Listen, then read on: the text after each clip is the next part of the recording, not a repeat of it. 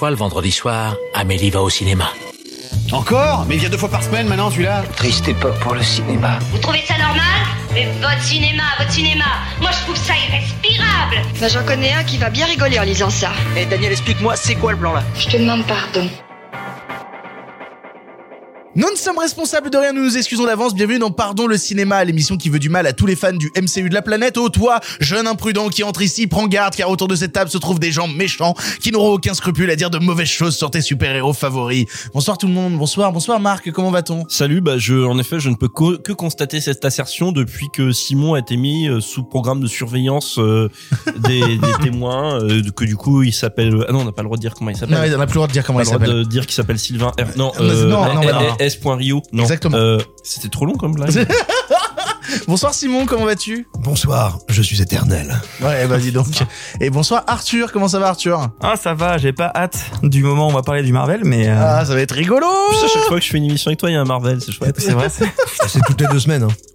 Dans cette émission, on démarre donc avec les éternels de Chloé Zhao, les Olympiades de Jacques Audiard, Myson ou encore Albatros. En bref, ce sera The Harder Day Fall et Midi Saints of Newark. Et enfin, pour le passé, nous reviendrons en partenariat avec TCM Cinéma, connaissez-vous TCM Cinéma, sur le prestige de Christopher Nolan. Mais d'abord, il est l'heure des actus. La vache, encore ces stupides actualités. Je déteste les actualités. Au cinéma, c'est comme ça et pas autrement. Ha ha Qu'est-ce qu'on passe au cinéma? Je suis bon. Je demandais à la patronne. D'habitude, nous démarrons ces actions en vous remerciant de nous suivre, que ce soit sur les réseaux sociaux avec le compte Twitter pardon le cinéma où l'on parle de l'actu du podcast mais aussi de cinéma en général, mais aussi sur les différentes plateformes de podcast où vous pouvez vous abonner pour ne rater aucun épisode. On le rappelle, le livre Pardon le cinéma est sorti, vous pouvez le retrouver en vente sur internet mais surtout dans toutes les librairies autour de chez vous, à la Fnac, à Cultura, chez De Citre. N'hésitez pas à nous envoyer des photos de vous avec le livre, amusez-vous, faites de la mise en scène, on sera un plaisir de les partager. Pardon le cinéma sans film que tu n'as pas vu mais que tu vas adorer, c'est dispo maintenant, c'est pour vous et sachez que de notre côté, on commence à avoir les premiers chiffres de vente, c'est assez impressionnant, ça nous touche énormément. Merci beaucoup de votre soutien, achetez le livre, Si on, achetez atteint, le si livre. on atteint les 30 ventes, Ah, on fait un live quotidien au Forum des Images en salle 500. Et si on atteint les 64 ventes, On comme Marlène, Marlène Schiappa, Schiappa. comme Marlène Schiappa, elle deviendra chroniqueuse quelque part. oh là là, non non non non non non non non non non. Et en même temps, je rêve de Marlène Schiappa dans Pardon le cinéma. Je Non. pense que Non, Ok, ça d'accord. se voit, on voit que t'as jamais fait d'anniversaire avec une pignata. Pour commencer l'actualité, nous avons fêté la semaine dernière un anniversaire. En effet, celui des un an de la dernière annonce de fermeture des salles. Oui, il y a un an, nous étions confinés et les salles devaient à nouveau baisser leurs rideaux, qui ne remonteraient que le 19 mai. Depuis, certains essayent de tirer des conclusions sur les conséquences qu'ont eu ces fermetures, et notamment pâté par la voix de son président, Ardavan Safé, qui déclare aujourd'hui qu'il compte beaucoup moins produire de films de milieu de gamme en termes de budget, pour se concentrer soit sur les super productions et en face les tout petits films. Et il serait difficile de lui donner tort tant on voit que ce sont les seuls qui marchent réellement actuellement, euh, tandis que ces fameux milieux de gamme peinent à faire des entrées, se crachant les uns et les autres euh, au box-office.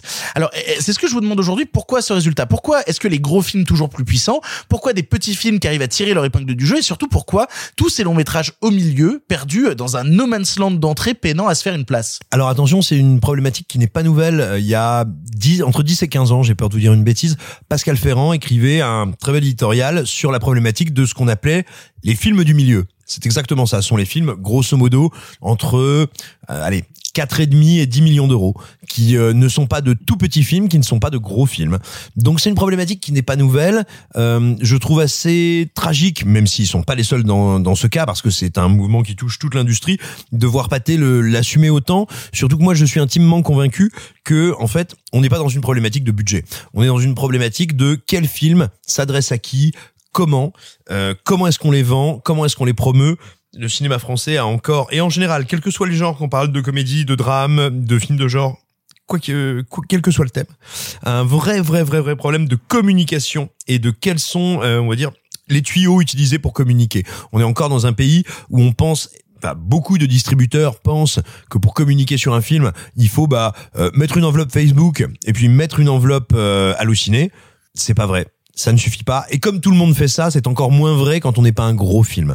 Euh, D'autant plus que euh, les petits films et les gros films, je, je demande à voir. Hein, et là, je le dis, je viens de. Tu sais, tu nous donnes pas le, le menu des news, donc j'ai pas préparé. Je suis pas allé chercher euh, avant, mais Moi, j'aimerais bien savoir quels sont les microfilms et les tout petits films que produit Pathé. Je suis assez sceptique là-dessus. Bah non, mais je pense que quand il parle de milieu de gamme, c'est notamment par exemple des comédies françaises qui sont à, à 6, à 6 millions ou à 7 millions, qui Oui, sont mais- justement pas les petits films qui seraient produits à 1 ou 2, mais qui seraient pas les Ah bah gros non, mais- mastodontes mais qui dépassent tu- 15. Ce que tu viens de dire, ce que tu viens de dire, c'est qu'il ne voulait plus faire les films de milieu pour faire des petits films et des très gros films. Moi, je me demande, c'est quoi les petits films chez Pathé? Je vois pas. Alors, alors, non, non, non, non. Eux, c'était surtout le fait que, alors, je, je, je, j'ai un peu interprété le propos et je vais remonter dessus. C'était surtout le fait qu'ils ne voulaient plus produire de films de milieu de gamme. C'était Ah oui, donc- ça, donc ils le- veulent- le ok, questionnement, d'accord, Bah, les films de milieu de gamme, c'est euh, le, ça doit être, je sais pas, le, le Beauvois, tu vois, le Beauvois, c'est un pâté, euh, ça doit être. euh, Oui, ou moi je te dirais, c'est Oui, oui, euh, le récemment, il y a eu marché- des comédies comme euh, Un tour chez ma fille, il y a eu des choses comme ça, ça, tu vois. ou le doute que ou- ce soit les comédies qu'ils arrêtent de produire. ou, ou le Marshall euh, qui Oui, se retrouve qui se retrouve chez Netflix. Enfin c'est pas un pâté c'est un gaumont. Mais euh, mais mais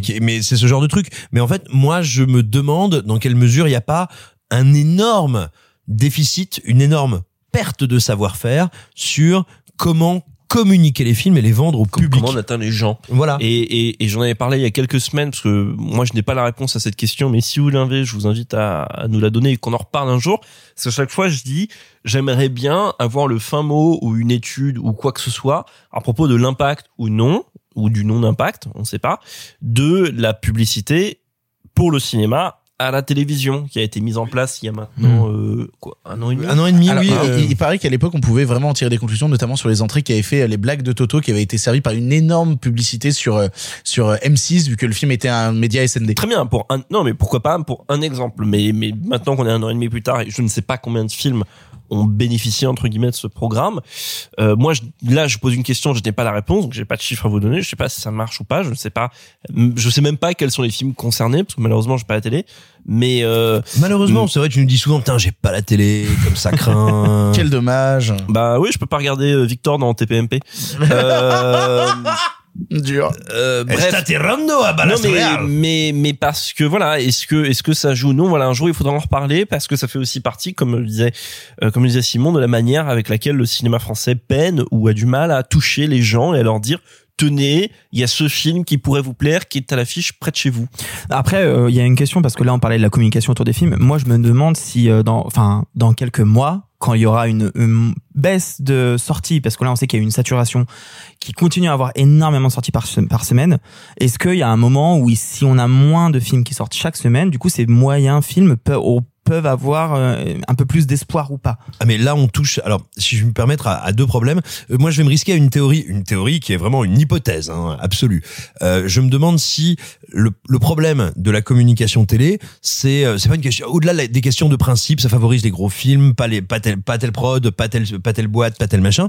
Moi je vais me risquer à un truc, c'est que j'ai bien peur que ça touche un public qui reçoit déjà la communication traditionnelle du cinéma sociologiquement et que donc je suis pas intimement convaincu des effets. Tu vois, tu parlais de l'élève du cobu, l'élève du cobu. Non, je parlais des blagues de Toto. Pardon, oui, ah, oui, pardon, c'est moi qui ai fait un lapsus. Les blagues de Toto, c'est un film pour les enfants, pour les petits, où bah, tout simplement les adultes viennent avec les enfants. Donc c'est des plus grosses entrées, donc c'est un plus gros système. Et ces gens qui l'ont peut-être vu à la télé, hein, bah tu sais quoi, ils l'auraient aussi vu dans le journal de Mickey du gamin, ils l'auraient aussi vu euh, aller en parlant aux autres parents d'élèves ou Oui, machin. ou ou il l'aurait vu même tout simplement en disant putain, je vais aller emmener mes gamins au cinéma, qu'est-ce qu'il y a à l'affiche Il y a Voilà. de Toto, allez, on va voir ça. C'est ça, c'est ça que je veux dire. Si tu veux, quand je dis, moi, je ferai l'hypothèse que le problème de la communication télé, au- au-delà des questions industrielles qu'elle pose sur qui est capable de se la payer et d'en bénéficier, c'est peut-être qu'elle touche un public qui est déjà réceptif ou déjà réceptacle des publicités traditionnelles. Donc ça change pas le jeu en fait, ça ne modifie pas le game.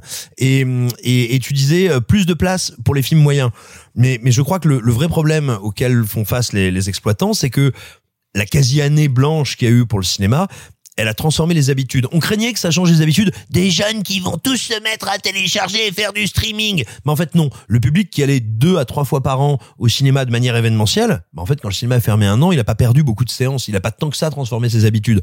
En revanche, des quarantenaires aux euh, nonagénaires qui allaient au cinéma trois fois par semaine parce que c'était leur habitude, leur rituel, leur lien social, et ben eux, ils l'ont vécu autrement. Ils ont vécu autrement pendant un an, quelque chose de très fort, et ils ont recréé des rites et des habitudes. Et c'est ce public-là, c'est le public des habitués des salles de cinéma qui ne vient plus. Parce que ce public, euh, et comme moi, il est devenu alcoolique, il a créé d'autres rituels, et, et donc il ne vient plus en salle. Alors moi, personnellement, je suis un croisé, donc je bois et je regarde des films, mais tout le monde n'a En pas même cette temps. force. En même le temps, mec on est arrive à faire monter en même temps l'action de pâté de Nicolas, c'est pas mal. Mais non, par contre, plus, plus, plus pour, pour rebondir sur, sur ce que je- Désolé. Hein. Oh, Per- thème personne. Bien joué, bien joué, bien joué. Non, mais Wow. même moi, je l'ai pas eu, tu vois. pour mais rebondir sur ce Ça fait bien longtemps que j'écoute plus Marc, Simon, tu vois, vraiment. c'est c'est en, en plus confronté à un problème qu'on connaît en France depuis longtemps, puis on en parle, etc. C'est donc le vieillissement de la population qui va au ciné. Donc en effet, le public qui est pas perdu, c'est pas celui qui n'allait pas au ciné de base. C'est euh, comme t'as dit, 40 ans et plus. Je crois qu'en France, c'est combien de- Je crois que c'est 43 ans maintenant la moyenne d'âge des spectateurs en France, un truc comme ça, c'est assez âgé. Et que là, euh, on il y a quelques, il y a pas longtemps, quelques jours, on a eu les chiffres du CNC de, de, de cet été notamment et qui donnait à peu près le là par rapport à 2019 euh, pour prendre une année normale hein, et pas 2020 et par exemple sur cet été on est à moins 37% de fréquentation par rapport à l'été 2019 et donc ce moins 37% et c'est là où Simon a raison c'est en effet les quarantenaires et plus qui sont en déficit euh, Mais cet été, il y avait pas les jauges dans les salles ou des choses comme ça? De qu'on pourrait imputer sur le- la baisse des entrées si si, si, et puis la présence euh, après du pass sanitaire qui est venu. si, euh, si, ça jouait bien sûr mais même Mais Non, que, pas autant, que- je suis d'accord, hein, mais sauf euh, que la séance moyenne n'est pas remplie. Oui, oui, je veux donc dire, en même, dans, le- même la dans le jauge, monde d'a- euh, même dans le monde d'avant, euh, les séances remplies, c'est le jour du lancement de tel blockbuster. Après, c'est quand même rare de qu'un film fasse toute sa vie en salle comble. Avons-nous le recul nécessaire? Voilà. C'est le titre de ma sextape. Merci, monsieur. Trois news random pour conclure. Tout d'abord, on a appris dans la journée que Taika Waititi adaptera pour le grand écran l'œuvre cultissime de Moebius et Jodorowsky, Linkal. On sait que certains avaient très peur que Refn euh, mette ses sales pattes dessus. Euh, Bah, finalement, on aurait bien aimé, quoi. Oh, qu'il est Non. vilain. Non, c'est plutôt une bonne nouvelle. Est-ce que ça commence- vous inspire du coup Waititi Bah, pour non, faire il- Linkal Il faut arrêter avec la blague. Bah quoi? Faut arrêter, faut arrêter avec Taika Waititi, faut arrêter avec la blague. Maintenant, ça, ça a duré. euh, Ah non, c'est vraiment son nom. Hein. non, non, mais, non, mais juste, faut, faut- Mais, mais faut- t'aimes pas Taika Waititi? T'aimes pas Jojo Rabbit? T'aimes pas euh, même ses films précédents euh? Bah, je sais pas, j'ai plus de 14 ans, donc je me sens pas concerné. Mais ça Mais- va pas la tête Mais t'es Non, mais faut. Non, mais ça vous, vous, ça vous intéresse? Ben moi j'aime bien Jojo Rabbit. euh, je trouve que c'est c'est quand même celui qui a réalisé le meilleur film Thor en quelque non, sorte. non, tu alors, vois encore non. ah oui ah oui non mais c'est vrai que toi t'aimes bien le, le, le Non, Thor pourri de Thor Kenneth 3, C'est Branagh. horrible, c'est horrible. Ah ouais non mais c'est t'aimes bien celui de Kenneth Branagh. Mais là pour le coup lui qui a un certain univers visuel justement le voir prend euh, je dis Linkal depuis tout à l'heure mais Linkal ou euh, ou comme vous le prononcez j'en ai absolument rien à branler. Euh, Est-ce que justement ça vous inspire euh, d'avoir Waititi derrière? Alors, euh, deux petites choses. Big up à BFM TV qui a euh, salopé l'embargo Ouais. que les humanoïdes avaient posé. Euh, les humanoïdes, ils ont été très bien là-dessus. Ils sont allés voir à peu près tous les médias en leur disant voilà, on va faire cette annonce. Elle est à telle heure. Ce serait cool de le respecter. C'est une grande bande dessinée du patrimoine européen. Euh, on va faire une belle annonce avec une belle vidéo. Voilà les gars, on vous fait confiance. C'est quoi les humanoïdes? Euh, les humanoïdes associés, c'est euh, l'éditeur de la bande dessinée Les D'accord. dont euh, Jodorowsky a fait a été un- une des chevilles ouvrières dirons-nous enfin un des grands créateurs D'accord. et euh, et voilà et bravo à BFM TV d'avoir salopé leur embargo qui en plus était un embargo qui fonctionnait avec les États-Unis vu que Variety devait l'annoncer à 14h d'où l'embargo à 14h bravo les mecs c'est c'est beau pour la culture c'est bien d'avoir fait ça j'espère que ce ce soir quand vous vous regardez de- devant un miroir il va se fendre ensuite Ensuite, ouais, moi je trouve que c'est une bonne nouvelle. Je vais pas vous prétendre que Taika Waititi est un immense auteur, un génie absolu. Je trouve que c'est un metteur en scène qui est un malin dans le sens noble du terme, qui à chaque fois qu'il se retrouve dans une grosse machine hollywoodienne, arrive à la faire dévier un peu, arrive à délivrer un produit, parce que c'est de ça dont on parle, mais qui est un produit respectueux du spectateur industriellement, mais aussi artistiquement, que euh, de Quest for Elder People, que euh, son film de vampire dont je vampire en toute intimité, Vampire en toute intimité. et ben et, et loin d'être déconnant. Moi j'adore Vampire en toute intimité. Ah oui, hein. Non mais voilà, qu'à plein, qu'à plein d'égards, c'est pas, un- c'est pas un type inintéressant. Je pense que là où il va se poser en pop culture, c'est là où il a un peu envie d'aller quand même. Et ça m'intéresse de le voir dans un montage qui ne soit pas strictement américain et de studio et sur l'incal. Et j'ai envie de dire dans la catégorie des metteurs en scène bankable, identifiables du grand public et qui ont un peu de personnalité, c'est pas du tout un choix déconnant. Moi, mon rêve, ça aurait été Alexandre Aja. Euh, moi, je mettrais juste, euh, enfin, je ferais juste un peu attention à l'annonce parce qu'on sait que Waititi a été euh, à un moment euh, euh, annoncé comme celui qui, qui ferait la version live action de Akira. Oui, c'est vrai à l'époque, ouais. Euh, et pour le coup, il a vraiment essayé, il a milité, il s'est tombé à l'eau. Il était aussi question pendant un moment qu'il fasse une série basée sur Bandit Bandit de Terry Gilliam. Ça fait trois ans, on n'a pas de nouvelles. Il a tendance à, il y a des effets d'annonce autour de Taika Waititi qui, s'a- qui s'accrochent à des projets comme ça et qui au final tombent un peu tout seul à l'eau. Donc moi, je me méfierais tant qu'on n'a pas plus d'infos. Alors, je suis d'accord avec toi, il faut, il faut raison garder, comme dirait Jacques. Mais, euh, mais néanmoins, néanmoins, attention, Akira, ça devait être le 50e réalisateur sur un projet Oui. qui était maudit et, et qui est, qui est absurde de base. Et, euh, et je te dirais là, voilà, tu sens quand même que tout le monde a envie d'y aller, qu'ils ont fait leur petite vidéo. Enfin, tu vois, c'est pas, tu sais, la, la petite, euh, la petite dépêche qui tombe par le Hollywood Reporter que tout le monde reprend et tout machin. Tu sens quand même que tout le monde a l'air un peu motivé pour faire ce truc. Si ce n'est que là, il a un film sur le foot qui doit sortir, puis après il a Thor 4, ensuite il a un autre film, je ne sais plus Thor sur 4 quoi. est déjà terminé.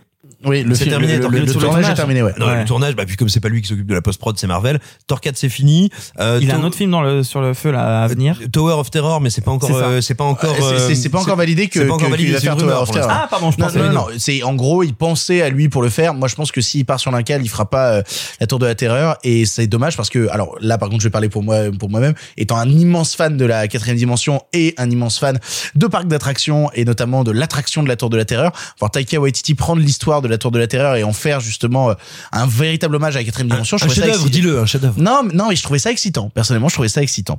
Deuxièmement, après avoir été annoncé comme euh, voix de Mario dans le film Super Mario, Chris Pratt a maintenant Oh là été annoncé comme voix de Garfield dans le prochain film du même nom. Qu'est-ce qui se passe? Qu'est-ce qui se passe? Ça s'appelle euh, la culture tumorale. Euh, un truc qui grossit, qui pousse en dépit d'un corps qui jadis fut sain et qui bientôt va crever. Ah non, mais c'est terrible. Ça, il va être la voix de Mario et la voix de Garfield. C'est quoi? Qui a envie de voir ça en fait? Le drame du cool, c'est comme dans Jurassic World. Eh, si on mettait un personnage, il est cool. Mais oui, mais c'est quoi son, c'est quoi ses enjeux, c'est quoi ses conflits, pourquoi il est là? Pour être cool. Bah si on prenait le roux cool. Oh, comme le Pokémon. Bienvenue aux grosses têtes Alors juste, moi la seule vraie question c'est est-ce que Koei fera toujours AVF ou pas? Oh non non non non non non non non non non. Tu sais que Koei, alors attention on va le dire parce que c'est toujours euh, bien de se moquer de Koei. Euh, Koei en fait à l'époque qui est tellement euh, quand il l'a pris à bras le corps justement une certaine partie du doublage français euh, et qu'il avait fait à l'époque la voix de Jack Black dans euh, Re- dans School of Rock, Rock Academy en français, c'était déjà absolument horrible. Et après il a été pris pour faire euh, la voix de Garfield donc dans les deux films Garfield et en fait il en avait tellement rien à foutre, il respectait tellement pas les gens du monde du doublage qu'il s'est barré à la moitié de l'enregistrement et qu'il a été obligé d'être remplacé par une match voice pour euh, avoir une voix qui lui ressemblait à peu près et qui a fini le doublage à sa place alors que lui avait palpé un fric dingue pour pouvoir faire le doublage de Garfield. Et donc dites-vous que vous avez vu Garfield doublé par un pneu troué. Non non mais c'est oh, non mais c'est horrible ce qu'il a fait au monde du doublage et la manière dont il s'est comporté vis-à-vis du monde du doublage. Euh, voilà, le, le, le monde du doublage emmerde Koei. Enfin pour Le monde du conclure, doublage se souvient. pour conclure, point plus polémique pour pas grand chose. LDCO, la société d'Almodovar, vient de vendre son prochain film Madres Paralelas à Netflix pour toute l'Amérique latine. Le même Almodovar qui en 2017 déclarait en tant que président du Festival de Cannes que ce serait un immense paradoxe que de récompenser des films qui ne sortent pas en salle. Qu'est-ce qu'on en pense de tout ça? Est-ce que ce n'est pas la marche du temps? Euh, oui, si tu peux appeler ça la marche du temps, tu peux appeler ça la réalité des choses, etc. Ça dépend de l'état du marché sud-américain, du parc de salles su- sud-américain post-crise, parce que quand Almodovar dit ça à propos de Netflix, il est en France, il est à Cannes, il est au royaume du cinéma, Il est chez- président du festival. il est président du festival, Bah il est oui. chez Thierry Frémaux, etc. Et etc. il y a la polémique à l'époque de Et Merovic il y a la polémique et il, et il est il est dans un pays où il y a euh, qu'on qu'on aime ou on n'aime pas euh, comment ça se joue une sorte de bataille qui se joue là-dessus il y a des pays où la bataille ne se joue plus parce que euh, elle est économiquement perdue et je pense que dans un continent comme l'Amérique du Sud tu vois euh, la salle de cinéma si elle existe dans le futur c'est certainement pour un public niche et que au contraire Netflix qu'on me corrige si j'ai des conneries hein, mais que Netflix là-bas c'est une domination très puissante de la même manière que les films sud-américains sont peu vus en Amérique du Sud et que c'est un marché qui est bouffé par les blockbusters c'est le même principe Et puis attention, euh, le film de Pedro Almodovar est vendu à Netflix sur des territoires donnés. Ça veut pas dire Pedro Almodovar a vendu son film à Netflix. Euh, c'est pas, tu peux. C'est un truc qui arrive notamment, on peut le dire régulièrement en France, où par exemple énormément de films français n'auraient pas la possibilité de sortir sur le territoire américain, et on voit ces films-là le, débarquer le sur chant du Netflix loup le chant du loup à l'inter c'était Netflix Oui, oui, mais on pourrait en citer Mignonne, plein. euh, Mignonne et beaucoup d'autres. le, le- les, tout- il y a plusieurs films de Kairon aussi qui ont eu ça. Le Monde des tatouages de Romain Gavras aussi avait eu ça. Mais, mais et tout simplement, euh, tu peux être un metteur en scène et avoir un point de vue, quel qu'il soit, sur Netflix, les sorties sur Netflix. Ça n'est pas toi qui vend ton film à l'international. Tu peux éventuellement, et je dis bien éventuellement avoir un mot à dire sur ton euh, sur ton marché euh, ton marché Local, domestique national. ouais, national mais enfin je veux dire y a, il y a- en réalité il y a pas de contradiction parce que c'est probablement pas Almodovar qui l'a vendu Et puis n'oublions pas que, comme aux États-Unis, il est aussi tout à fait possible que le film sorte sur Netflix et aussi en salle un petit peu en amont, dans des séances un peu exceptionnelles, chose qu'on n'a pas en France, mais qui est euh, qui se fait absolument aux C'est c'est États-Unis. vrai qu'on n'a pas étudié la chronologie des médias euh, de l'Amérique du Sud, donc euh, je me positionnerai pas sur cette question. Voilà, et, et puis ajoutons que tu peux dire, dire dans le cadre d'un festival comme le Festival de Cannes, prendre en compétition officielle des films Netflix, c'est mettre en compétition des films qui n'ont pas les mêmes, qui ne prennent pas les mêmes risques, les mêmes dangers, enfin en gros qui ont des différences industrielles qui font qu'il est compliqué de les mettre, si j'ose dire, à égalité. Tu peux dire ça. Ça ne veut pas dire que euh, Netflix est Satan. Ça ne veut pas dire que ces films c'est abominable. Ça veut dire que dans le cadre de cette compétition, tu considères que tu ne peux pas les mettre dans la même compète. Un peu comme tu dirais, bah là on est en train de faire un marathon, c'est un peu débile de prendre des judokas. Ça veut pas dire que t'aimes pas les judokas, c'est juste qu'ils vont mourir. Bon allez, démarrons avec Même les si films du présent. Oh là là.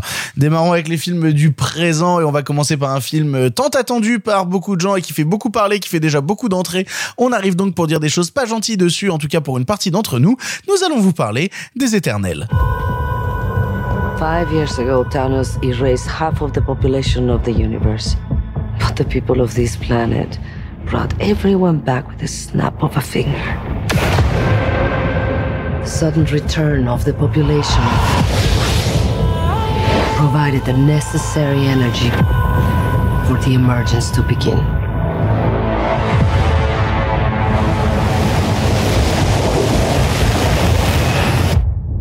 How long do we have? Seven days. Les Éternels est la dernière création du Marvel Cinematic Universe, cette fois-ci réalisée par Chloé Zhao, récompensée récemment aux Oscars pour son Nomadland. Ici, il est question d'un groupe de héros nommés les Éternels, quelle surprise, venus des, euh, des confins de l'univers pour protéger la Terre des déviants, des créatures monstrueuses qu'on croyait disparues depuis des milliers d'années et qui reviennent à notre époque pour nous détruire.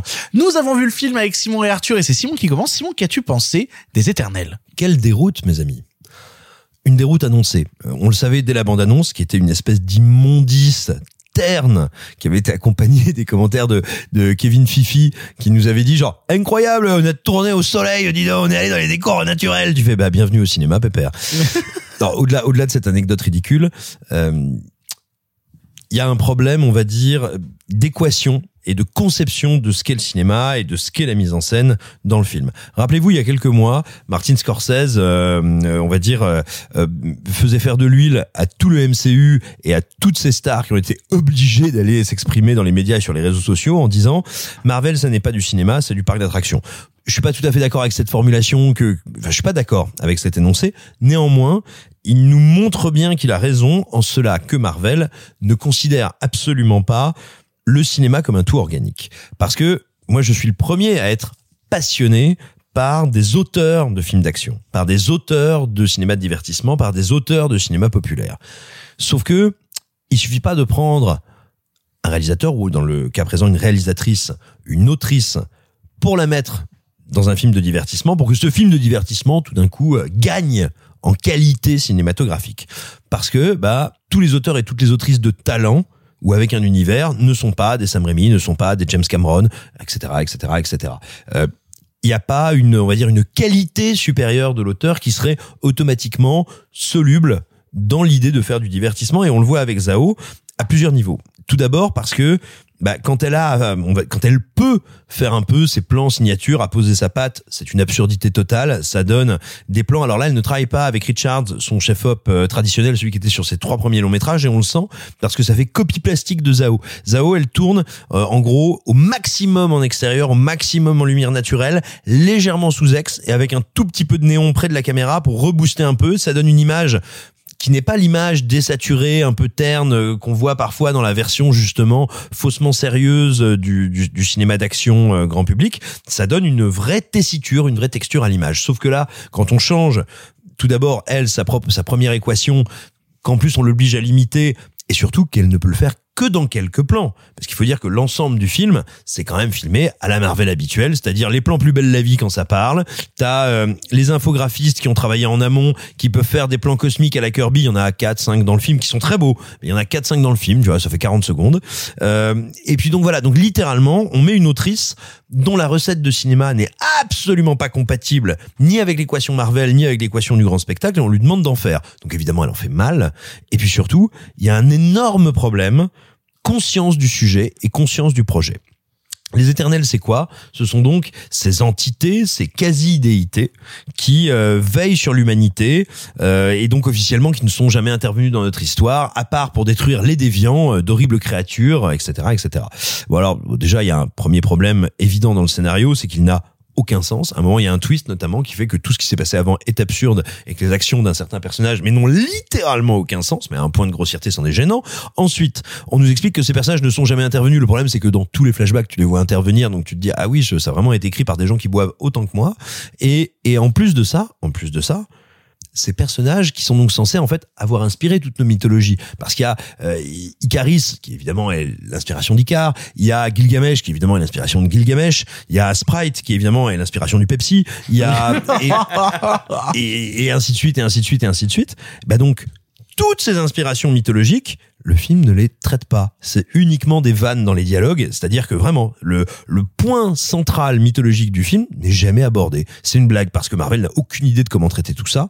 Et là où je trouve, à mon sens, que la, la zèderie totale du truc, l'immondice du machin se révèle complètement, c'est qu'il y a donc une volonté que alors tout à fait noble, qui me pose aucun souci, d'absolue inclusion, qui en plus marche sur le papier, sur le papier. Elle ne va pas trop loin là-dessus. J'aimerais bien revenir sur ce sujet-là. D'accord, mais tu vas voir, this is not what you expect. Euh, qui marche sur le papier, c'est-à-dire, euh, bah, effectivement, vu que ces êtres doivent représenter l'humanité dans sa totalité, parfaitement logique qu'ils soient euh, en apparence, parce que ce ne sont pas des humains, euh, d'ethnie, d'origine différentes, diverses, tout à fait logique. Sauf que là, tu te dis, mais attendez, en plus vous avez mis une enfant, mais c'est débile, euh, si ça doit être un dieu, ça marche pas. Ah, puis vous avez mis euh, quelqu'un euh, qui est malentendant ou muet, tous les deux, mais bah, ça peut être compliqué pour communiquer avec les humains et être machin. C'est-à-dire qu'en fait, il y a une incompréhension même de la notion d'inclusion. Enfin, elle n'est jamais conjuguée au récit, et surtout, il y a encore mieux, c'est que l'inclusion, elle se fait aussi dans la variété des mythologies convoquées. C'est-à-dire euh, Circé, Icare, etc., etc. Et en fait, si on regarde d'un point de vue des mythologies, oh bah là, on est sur la bonne vieille domination, euh, on va dire occidentalo-centrée habituelle, la- qu'on a qu'on a habillé de différentes couleurs, mais le film est absolument faussement divers. Il ne l'est pas du tout. Donc c'est un film qui ne comprend pas son sujet, qui s'en moque. Et puis après, bon bah c'est comme d'habitude, c'est Marvel, c'est-à-dire que techniquement c'est à peu près, euh, c'est à peu près ce qui sort de votre corps après un, un mariage dont vous savez qu'il va sortir en divorce et où il y avait beaucoup d'alcool pas trop cher. Eh ben, je suis euh, malheureusement, malheureusement en accord avec toi. C'est-à-dire que euh, je suis allé voir le film vraiment avec euh, toutes les euh, meilleures intentions du monde, vraiment. Et je, en plus, on, on en parlait même tous les deux. On était ensemble à la séance. J'arrêtais pas de te dire, ouais, mais c'est Chloé Zhao, oui, d'accord. Mais tu sais, moi, j'étais même prêt à voir une version un peu Power Ranger luxe. Tu vois, ça me dérangeait pas. Tu regardais l'image de loin. Tu, je me disais, bah voilà, si c'est un peu euh, les Power Rangers un peu bêtes, ça peut me, me donner une certaine dose de plaisir. Et pourquoi pas Je serais prêt à le prendre. Mais déjà, le problème, c'est que c'est un film qui veut tellement se prendre au sérieux, qui veut tellement se dire, regardez, on essaye de faire du grand cinéma. Regardez, je, on a ramené Chloé Zhao pour avoir cette caution grand cinéma que pour moi, ça donne déjà un truc qui est quasiment cynique dans sa démarche. Tu parlais d'inclusivité. Alors déjà, je trouve ça euh, assez passionnant de se dire que Benetton fait des pubs de luxe de, qua- de 2h40. je trouve là ça là non, là. non, non, non, non, mais non mais je trouve ça assez fascinant de me dire que en fait, moi j'ai un vrai problème avec cette idée. Tu vois, personnellement, je défendrai toujours une certaine inclusivité du cinéma et pour le coup, je serai la plus grosse gauchiasse autour de cette table à le défendre, mais avec un immense plaisir, vraiment sans problème. Le problème, c'est quand c'est fait par le certain cynisme d'un impérialisme américain qui pue la merde, non, ça ne m'intéresse pas. Ça ne m'intéresse. C'est tellement forcé. C'est tellement. Euh, Simon en parlait avec. Regardez, il y a le personnage handicapé. Regardez, il y a tel truc, il y a tel truc, il y a tel truc, il y a tel. C'est tellement forcé que tu sens le film qui coche les cases. Il n'y a pas une véritable volonté derrière, soit d'auteur, soit de point de vue sur la situation, soit sur une réflexion de qu'est-ce que c'est que l'inclusivité au cinéma, soit pourquoi est-ce qu'on met tel personnage en avant, pourquoi on met tel cast de personnages, telle possibilité de personnages en avant? Il n'y a pas cette réflexion-là. La réflexion, c'est quelles sont toutes les minorités qu'on pourrait mettre en jeu, cochons toutes les cases, on les met toutes dans le film, il faut toutes qu'elles aient au moins tant de dialogue, et puis on, on arrivera très bien à faire quelque chose au final. Moi, je trouve ça quasiment abject de cynisme en fait derrière, parce que je ne conçois pas que on réfléchisse l'inclusivité que par le prisme de faire du pognon derrière. Parce que c'est un peu ce truc-là, mine de rien, que fait Marvel encore une fois, c'est de faire de l'inclusivité pour essayer d'attirer le chaland, essayer de te faire un truc qui va plaire à certaines personnes en mode, regardez, on vous a mis un couple, euh, un couple homosexuel en avant, vous devriez être content, vous bande de cons qui dépensez de l'argent. Parce que tu parlais aussi euh, de narration dans le film, moi j'ai un vrai problème avec le fait que le film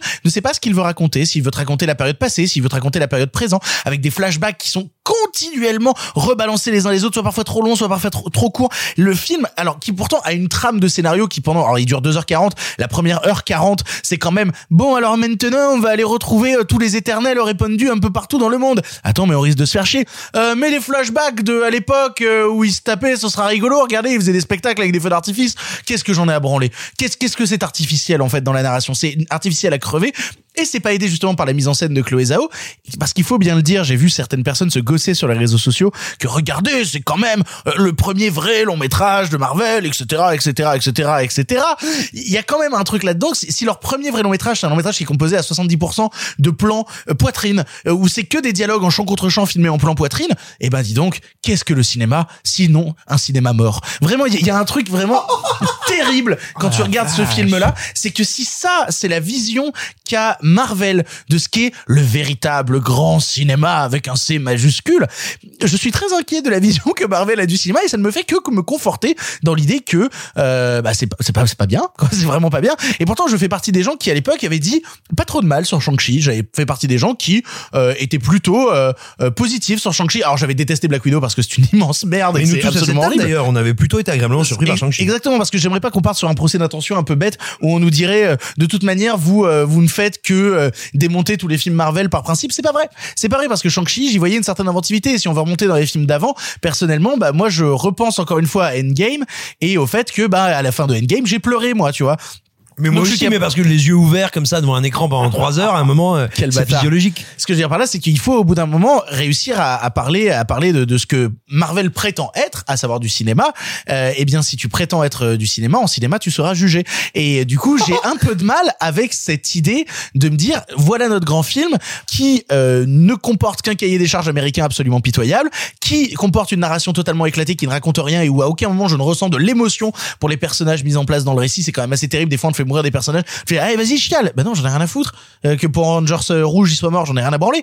Euh, et puis après, bah encore une fois, Chloé Zhao qui se retrouve le cul entre deux chaises dans ce film où par instant, elle te dit, attends, regarde, j'ai sorti le Steadicam et le grand angle. regarde mon image désaturée. Pour moi, on On est vient d'Aix-en-Provence. Ouais, exactement. Avec Chloé Zhao. Pour moi, on est limite vraiment dans euh, dans de la parodie du style Chloé Zhao. Donc, si on parle des Éternels et on parle de Chloé Zhao, je ne peux que vous encourager à revoir Nomadland, qui est un film brillant, vraiment, qui on, on en a parlé dans l'émission. Chlo- euh, Chloé Zhao a fait Nomadland et, et elle n'a pas reçu toutes ses récompenses pour rien. La voir euh, chez Marvel, je ne vois que du cynisme, je ne vois qu'un truc qui me repousse et que je trouve assez gerbant, tant dans ses intentions que dans ses réalisations. Euh, Je peux faire une parenthèse qui va laisser le temps à Arthur de réfléchir un peu sa réponse. Merci. Euh, non mais j'en profite parce que je, je pour rebondir sur un truc que tu Boing, que on en t'as dit à propos de Marvel qui croit être euh, alors attention j'ai pas vu le film donc je n'ai pas d'avis sur le film. Ce que Marvel être croit être du grand cinéma en fait quand tu dis ça par exemple j'ai un- est-ce que c'est vraiment dans ce sens là parce que évidemment moi ce que je pense mais vous me direz si je me trompe c'est que évidemment que un mec comme Kevin Feige sait entre guillemets ce que c'est à peu près le grand cinéma. Bien Pourquoi? Parce que c'est un mec qui a fait ses premières armes avec Brian Singer, euh, avec euh, et c'était l'époque où il y avait encore Richard Donner qui produisait les X-Men, etc. Et que à côté, il est contemporain des, on va dire entre guillemets, ce qu'on appelle les grands cinéastes actuels. Donc il voit qu'aux États-Unis, tu vois, t'as les Nolan, t'as les trucs comme ça. Il voit très bien que lui, il fait pas ça. Donc est-ce que la vérité, c'est est-ce que Marvel a la prétention de faire du grand cinéma ou est-ce que juste euh, Marvel a réussi à trouver une sorte d'équilibre de minimum syndical qui passe vaguement pour du cinéma et qui fait plaisir aux gens en leur donnant l'illusion qu'eux, mais eux-mêmes sont en fait très conscients de ce qu'ils font. Ah bah, de toute manière, donc ils n'ont ils donc finalement ils n'ont pas la prétention de faire du grand cinéma à contrario d'eux. Mais j'ai pas vu le film Alors, non plus, donc après, je ils ont compare des toujours, films que je euh, n'ai pas vus. Mais à contrario, par exemple, de Denis Villeneuve quand il fait Dune, où lui il est dans un truc, je fais du grand cinéma. Je n'ai pas vu le film, je n'ai pas d'avis dessus. mais pour le coup, tu vois, pour moi, justement, euh, dans leur idée de grand cinéma, ils sont handicapés, encore une fois, j'ai oublié d'en parler, par leur démarche sérielle et par leur envie, mine de rien, de créer un univers qui dépasse le film, euh, qui, qui je trouvais pas handicapant quand je regardais Shang-Chi, parce que Shang-Chi pouvait être regardé, mine de rien, comme un unitaire, si on oublie la référence à Iron Man 3, il y avait la possibilité, mine de rien, de le regarder en tant qu'unitaire. Là, les Eternals, c'est littéralement des personnages qui ne servent à rien. Il y a- des personnages qui ne servent à rien. Mais il y en a pas tant que ça, il y en a 8, 9. non, non, non, non, non, mais prenons par exemple le personnage de Kit Harington, qui ne sert à rien dans le récit, si ce n'est nous faire une scène post-générique absolument incompréhensible pour t'annoncer, non mais il reviendra et on n'a pas pris Kit Harington pour rien, tu verras, c'est parce qu'en fait il y a une démarche de série. Moi, toute cette idée-là déjà que on ne pense plus en tant que film, mais on pense littéralement aux quatre prochains qu'on est en train Mais de donc, produire. donc, ça confirme ce que je dis. Donc ils ont finalement pas la prétention de. Ah, si. Attention, je me fais Si, presque en l'avocat du diable. C'est. T'as eu le temps de réfléchir à ta réponse? Pas encore, mais vas-y. Si, en quelque sorte, ils, ils aimeraient. S'ils prennent Chloé Zhao, c'est pas pour rien. Soyons très honnêtes. C'est c'est- c'est pas vain pas comme pour rien. démarche. Attention, c'est pas pour rien, mais c'est pas pour être du grand cinéma non plus. Ils ne le sont pas. S'ils prennent Chloé Zhao, c'est pour être dans l'air du temps. Parce que ce qui intéresse Marvel, c'est d'être dans l'air du temps. Et tu vois bien qu'au, je me retrouve à faire une analyse de Marvel. Ouais, Et tu vois terrible, bien hein. que dans la, la- tu vois bien que dans les phases de Marvel, regarde, t'as une première phase où t'as des films qui assument un peu leur côté pulp, etc., leur côté on vient de la BD, on va prendre des mecs qui, tu vois, John Favreau, euh, Jo- Joe Johnston, le Captain America de Joe Johnston, il est vachement bien, il est, il est super pulp et tout. Ensuite, ça devient un truc labellisé, franchisé, où il y a en effet pas de patte, hein, phase 2, phase 3, etc. Et là, ils sont dans un move où on voit bien qu'il y a euh, une sorte de renouveau du cinéma indépendant américain et ils vont essayer d'embrasser ça pour être dans l'air du temps. Ça veut pas dire que les films changent, mais juste leur, leur enjeu à eux, c'est d'être dans l'air du temps. Et paradoxalement, c'est eux aussi Bah, qui dictent l'air du ça, temps. Ça se voit mine de rien avec euh, leur notion d'inclusivité qui veut être aussi mine de rien dans l'air du temps en quelque sorte. Mais on va laisser la parole à Arthur parce qu'il n'a pas pu Il a eu le temps de s'exprimer. réfléchir maintenant, Arthur. Alors Ah. Arthur, parle-nous de ce, que, ça. de ce que t'as pensé des Éternels. En fait, c'est marrant. Je me suis dit que vous écouter avant me permettrait de voir un peu si au final je me suis pas un peu emballé. Parce que quand je suis sorti, j'ai vraiment été en, enfin pas en transe. C'est- Non, j'ai été vraiment fan du truc. Je suis, je suis sorti voir Victor direct en disant j'ai trouvé ça incroyable. Et vraiment. Et, et tu as vu mon visage. J'ai vu ton visage et en fait, au-delà de ton visage, j'ai vu surtout tous les retours négatifs et je me suis dit merde, euh, peut-être que je me suis planté quelque part. Et en fait, de vous entendre, c'est bon, ça m'a rassuré. C'est pas ça en fait, c'est pas ça. J'avais peur de devoir me justifier sur ce que vous vous y voyez ou pas et en fait, c'est pas ça. Euh, comme je le disais il y a deux mois. Euh, je suis un gros Yankee de Marvel. Je l'assume, je le sais, je- j'ai des failles dans ma cinéphilie. Et voilà. c'est pas des failles. C'est un trou noir. Si, parce que en fait, c'est pas des failles. Il y a, il y a Marc Moquin ici présent qui a vu 18 fois Jean-Philippe au cinéma. C'est pas- Ah, ça, c'est une sacrée faille. cinq fois et je vous emmerde. Et j'ai vu cinq fois le Vinci Code aussi. Non, c'est-à-dire que je suis capable de passer du bon, un bon moment devant un film objectivement nul, type Thor 2, par exemple. Ok, d'accord. Tour 2, c'est vraiment compliqué. Hein. Oui. Euh, Moins que le 1. Non, non, non, non, Euh, mais non, non, le 1, d'accord, il y a des trucs à sauver dedans. Enfin, on peut avoir fait Non, des balades. arrête, arrête, Non, Marc, non, non, arrête. non, non. Laissez parler Arthur. Tout ça pour dire que je suis tellement dans ce truc de... euh, j'ai été fan de Marvel pendant longtemps, j'ai lu les comics gamin, je, je, c'est vraiment quelque chose qui a été hyper important dans ma vie, ce qui fait que maintenant, même si le film est mauvais, j'ai tendance à être client. Je trouve que Les Éternels ne rentrent pas dans cette case-là, parce que pour moi, ce n'est pas qu'un bon Marvel, c'est pour moi un bon film. Voilà. J'avais vu les deux précédents films de Chloé Zhao avant d'aller voir Nomadland. Pour être tout à fait honnête avec vous, quitte à me, à me faire détester de la part de tout le monde et me jeter dans la fosse des lions, je n'avais pas trouvé que Nomadland était son meilleur. Ah, pas, non. Et je trouvais d'ailleurs même euh, par moments qu'il était euh, de trop. Enfin moi, il y a des moments où Nomadland m'a agacé. Et euh, je suis à deux doigts, mais vraiment à deux doigts, mais je sens que je vais me faire lyncher si je le dis, mais à deux doigts de trouver l'éternel meilleur D'accord. parce que je trouve que dans Nomadland il y avait une espèce de de nunucherie par une musique mélo dégueulasse qui m'a vraiment sorti ah ouais la musique de Nomadland est vraiment un truc qui m'a qui m'a sorti du film fois 100. pas. ah ouais vraiment j'ai pas possi- j'ai pas pu Re- Tu sais quoi Reste à faire le Yankee pour Marvel comme. Arrête, arrête. Yankee.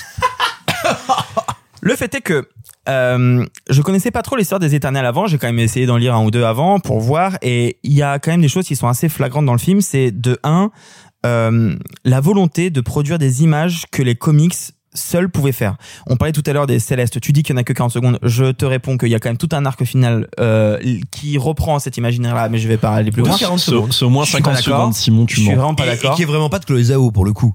Non. Peut-être. Ça, je- ça, je- ok. Néanmoins, ça reprend toute l'imagerie de Jack Kirby. Absolument. Ça c'est Et c'est absolument sublime. Toutes les histoires avec Arishem et le dernier arc que je ne, Oui. voilà. Non mais tout à fait, tu as raison. Je trouve que l'ampleur de l'image, l'ampleur de l'immensément grand face, face à ces, au final, créatures de taille humaine, euh, c'est vraiment du Kirby, mais vraiment 100%. Et là-dessus, ça, ça, ça a un plaisir de fan absolu, sachant que visuellement, c'était quand même, on l'a vu à un grand écran, c'était assez impressionnant. Oui, mais, Non, tu, mais tout à tu- fait. tu- Non, tu mais sais, tu sais, Marvel, sur quasiment tous leurs films, ils ont des parmi les meilleurs concepts artistes. Bien sûr. Non mais attention, qui mais, non, mais et- là, là, et- il pointe, il pointe effectivement ce qui est. Non mais c'est vrai. Ce qu'il dit est tout à fait vrai. C'est la qualité du film, ou plutôt la dimension inédite du film. C'est effectivement de retrouver par moment, pendant 40 secondes, Jack Kirby. Alors, mais non, et pour le coup, moi, je suis d'accord avec toi sur ce truc-là. Euh, personnellement, je fais partie de ces gens qui euh, disposent d'une phobie nulle, qui est, euh, j'ai peur des trucs très, très, très, très, très, très, très grands. Voilà, non, non, non, voilà, comme ça, je vous ai confié ce truc-là. Personnellement, vas-y, fais une blague, Simon. Alors j'allais justement dire que j'allais pas la faire. D'accord, très bien. Euh, mais et, et donc justement cette idée d'immensément grand dans à la fois l'arc final et notamment la scène finale du film parce qu'il y a une Bah idée oui. mine de rien de trucs immensément grands qui débarquent face à des euh, face à des humains qui sont obligés de l'observer. Moi, c'est un truc qui naturellement, mais de par ma phobie, me met dans une situation de malaise profond parce que je suis pas à l'aise face à, à ces concepts-là. C'est des concepts qui me qui me dépassent un petit peu et du coup, et Simon est en train de rire dans sa manche comme le dernier Mais non, des mais je comprends à chaque fois pourquoi tu pars en pleurant. Et voilà, il fallait qu'il fasse une blague Allez, sur le bien. Je sais bon qu'elle sera coupée. Non, absolument pas. Euh, et donc du coup, euh, je comprends ce truc-là Mm. et je suis d'accord que sur ces notions-là, je personnellement, je trouve ça, je trouve ça pas mal. Je peux pas m'empêcher de me dire que c'est pas du Chloé Zhao, quoi. Et donc euh, du coup, euh, quand on dit c'est un vrai film et il y a une auteur derrière la barre, bah l'auteur c'est le moment où elle Alors, de se coucher, tu vois. Après, après, euh, justement, et ça c'est peut-être ta question, ou c'était peut-être ce que tu allais dire. Moi, ce que je te demande, c'est est-ce que dans ce cas-là, c'est important que ce soit du Chloé Zhao ou pas, ou est-ce que juste si ça marche, tant mieux, tu vois? Alors non, si ce n'est que, et dites-moi si je me trompe, mais pour avoir Tu vu les trois précédents euh, de Chloé Zhao, il y a quand même ce truc de, euh, au-delà de la photo et de l'image pure, euh, Chloé Zhao, elle raconte quand même ce que c'est que un- une, une individualité dans un environnement plus grand. À chaque fois, on voit les, les espaces très vagues, immenses, euh, avec d'un côté donc euh, le tout petit dans le très grand et de l'autre côté euh, et vous vous en moquez tout à l'heure mais je suis désolé pour avoir revu The Rider et euh, les chansons que m'ont appris mon frère Mes frères. elle filme euh, que mes, mon frère Non, oui, bah, excuse-moi, pardon. Les chansons que mes frères m'ont apprises. pardon excuse-moi voilà elle filme quand même très souvent les, les visages de très près hein, et de très serrés et en fait il y a un peu ce contraste justement entre le très près et le l'immense recul et en fait je suis Bah, désolé mais genre le cinéma américain. Non, non, non, non, et puis elle, le- Peut-être. elle le faisait mine de rien dans Nomadland avec Frances McDormand Mais perdu dans les grands entrepôts ce Amazon. truc, ce truc du, du Mais- gigantisme et de Peut-être, mais dans ces cas-là, je suis désolé, dans les éternels, c'est ce qu'elle reproduit. Et dans ces cas-là, je ne vois pas en quoi, en dehors du fait qu'il y a beaucoup de CGI en plus, je ne vois pas en quoi elle ne reprend pas les codes de ce qui a fait, ça c'est la filmographie. Après, moi, il y a un truc sur lequel le film m'a vraiment euh, rendu bouche bée. J'ai été impressionné, même je sais que vous n'êtes pas d'accord, mais moi j'ai été impressionné par la qualité d'écriture, par la volonté de vouloir introduire, laisse-moi terminer, 10 personnes, 10 personnages qui sont donc des divinités, qui ont un, euh, un background énorme, à vouloir leur donner leur place individuellement chacun, tout en voulant raconter l'histoire de l'humanité derrière. Je comprends vos arguments, mais néanmoins, je trouve que cet exercice-là, on ne l'a pas beaucoup vu dans le cinéma euh, de super-héros, si on peut appeler ça comme ça. Et chacun à sa place. On n'est pas forcément ému pour chaque personnage. Je suis d'accord avec toi, Victor. Néanmoins, il y a ce truc de, pour moi, ça raconte vraiment ces dix personnages. J'ai, j'ai, j'ai compris les, les, euh, il y a une espèce d'attachement au final. Euh, on a tous, je pense que tous les fans les gens qui vont aimer le film auront leur petit personnage préféré. Moi, personnellement, c'est Gilgamesh, tu vois, par exemple. à deux doigts d'inventer la communauté de l'anneau, quoi. Euh, Non, et puis même Bah, euh, ouais, mais non, mais attends, attends. attends, si tu veux revenir sur le cinéma de super-héros, moi je te réponds X-Men 1 de Brian Singer.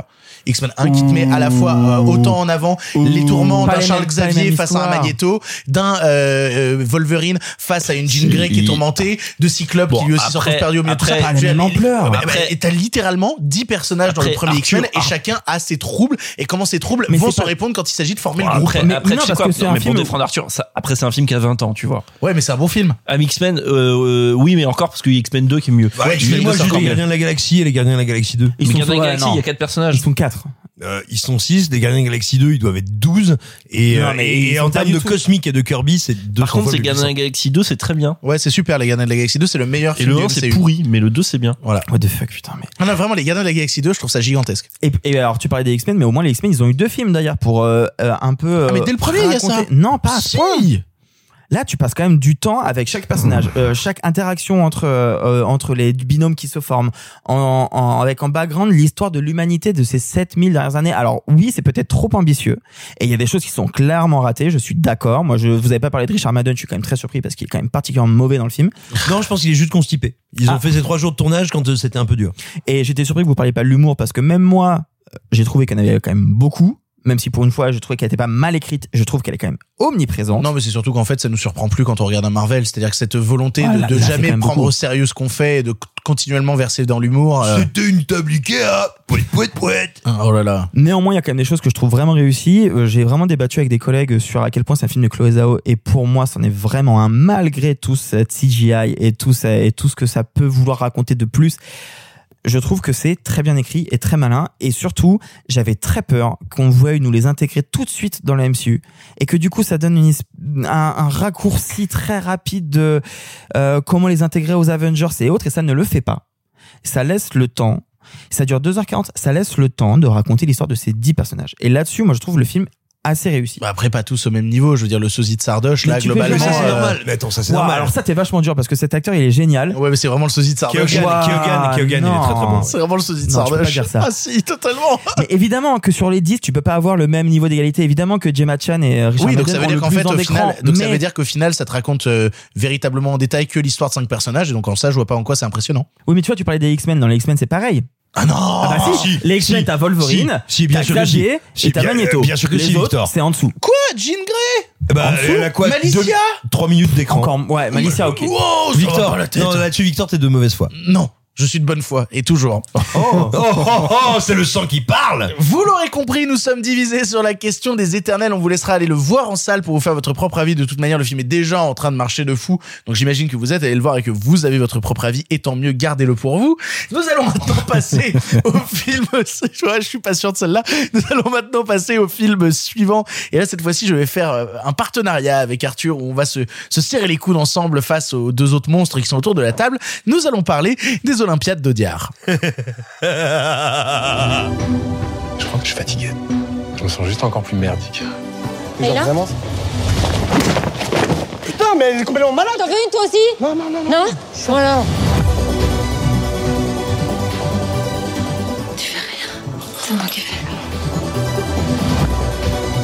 Elle me rend taré. Elle me rend complètement taré, je pense plus qu'à ça.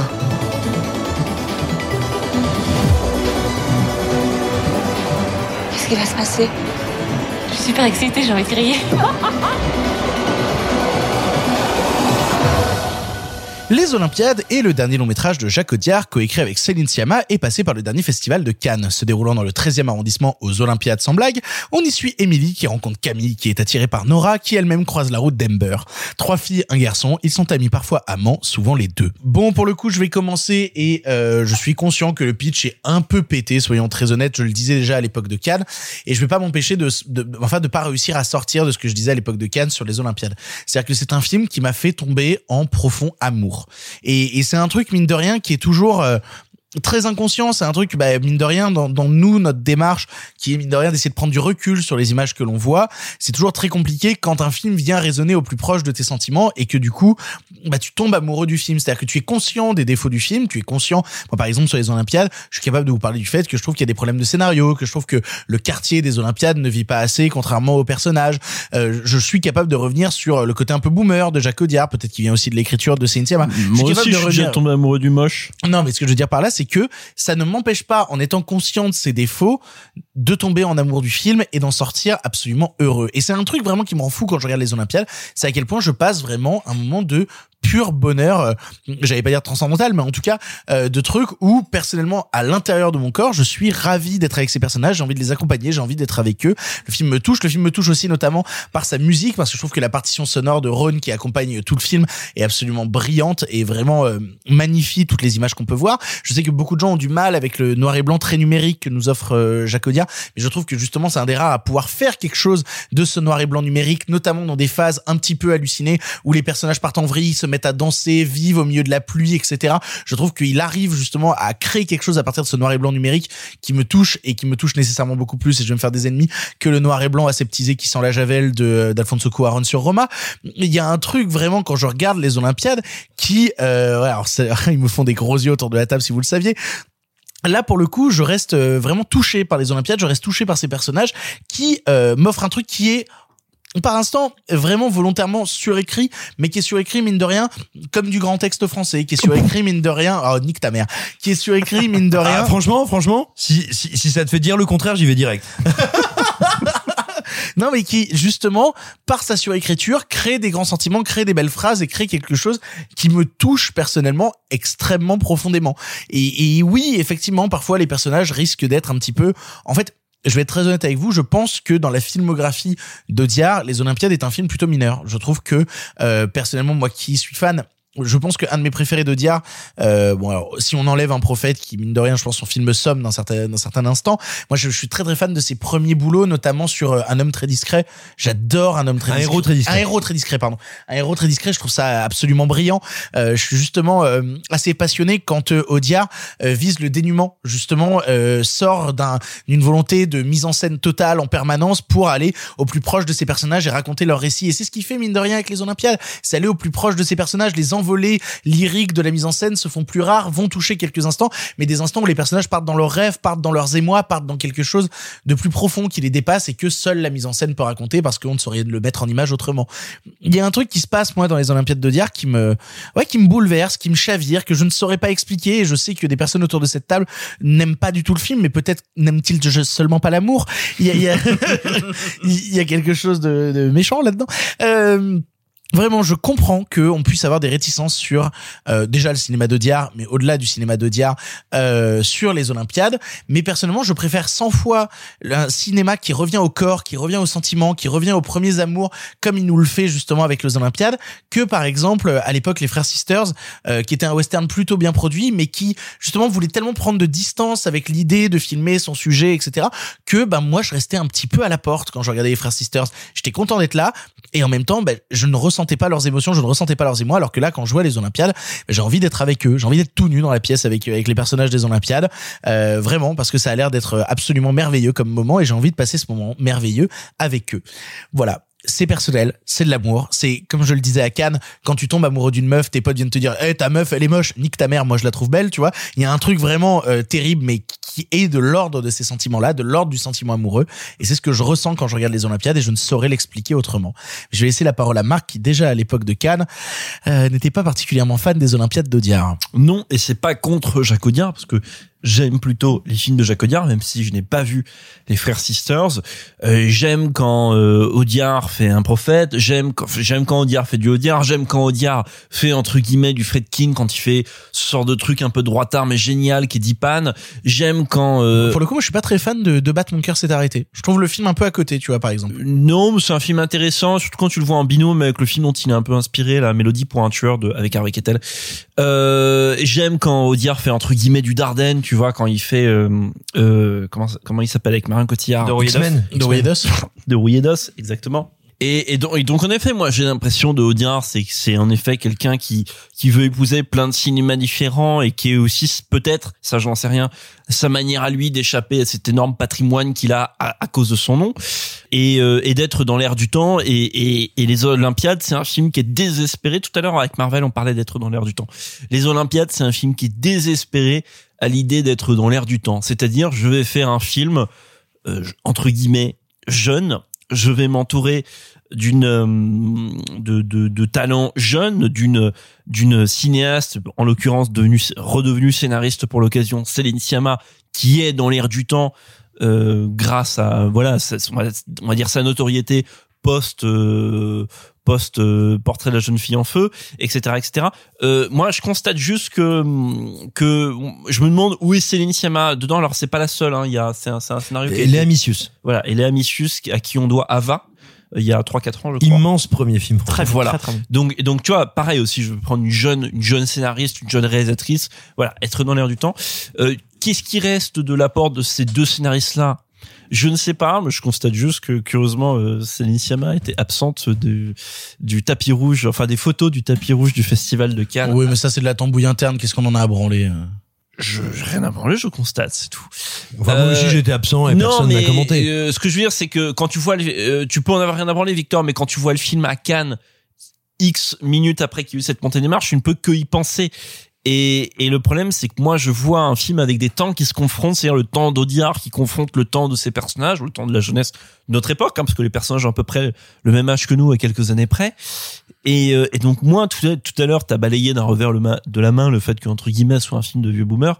Mais moi, j'ai un peu ce problème avec le film, que ce soit un film de personnes un peu dépassées, qui essayent d'épouser euh, son temps, qui essayent d'épouser un quartier, qui essayent d'épouser une architecture, qui le fait de manière très superficielle, très lointaine, un peu exotique, ce que je trouve du coup un peu dégueulasse, euh, un peu hum, euh, pas malveillant, mais malaisant plutôt, euh, comme par exemple le fait que euh, tous les personnages soient réduits à des caricatures d'eux-mêmes pour ce qu'ils représentent, ce sont des symboles à chaque fois et non pas des personnages. Et- Oui, c'est des symboles de jeunesse parisienne, tous avec des inspirations différentes. Mais Et moi, justement, je- ça permet de brasser plein de thématiques moi, je vais de la pas au jeunesse cinéma parisienne. pour voir des symboles. Je vais au cinéma pour voir une histoire, vivre des émotions, etc. Pas des symboles. Je ne vais pas au cinéma pour voir des personnages où à côté d'eux il y a un cartel qui explique quelles sont leurs intentions et comment ils vont se comporter, parce que c'est à peu près ça qu'il y a pendant tout le film. Et, et ça m'a beaucoup dérangé parce que ça rend de un. En fait, c'est curieux, ça rend à la fois leurs interactions fondamentalement irréalistes. On dirait que c'est quelqu'un qui n'a aucune idée de comment se comportent les, les, les jeunes, nous, hein, Bah, ou les gens dire, même. C'est pas une question de jeunes. et en même temps, c'est ça le, le paradoxe à peu près suprême du truc. En même temps, ça les rend incroyablement prévisibles. C'est-à-dire tout ce qui va se passer dans le film, toutes les interactions, toutes les coucheries entre les personnages sont fondamentalement prévisibles.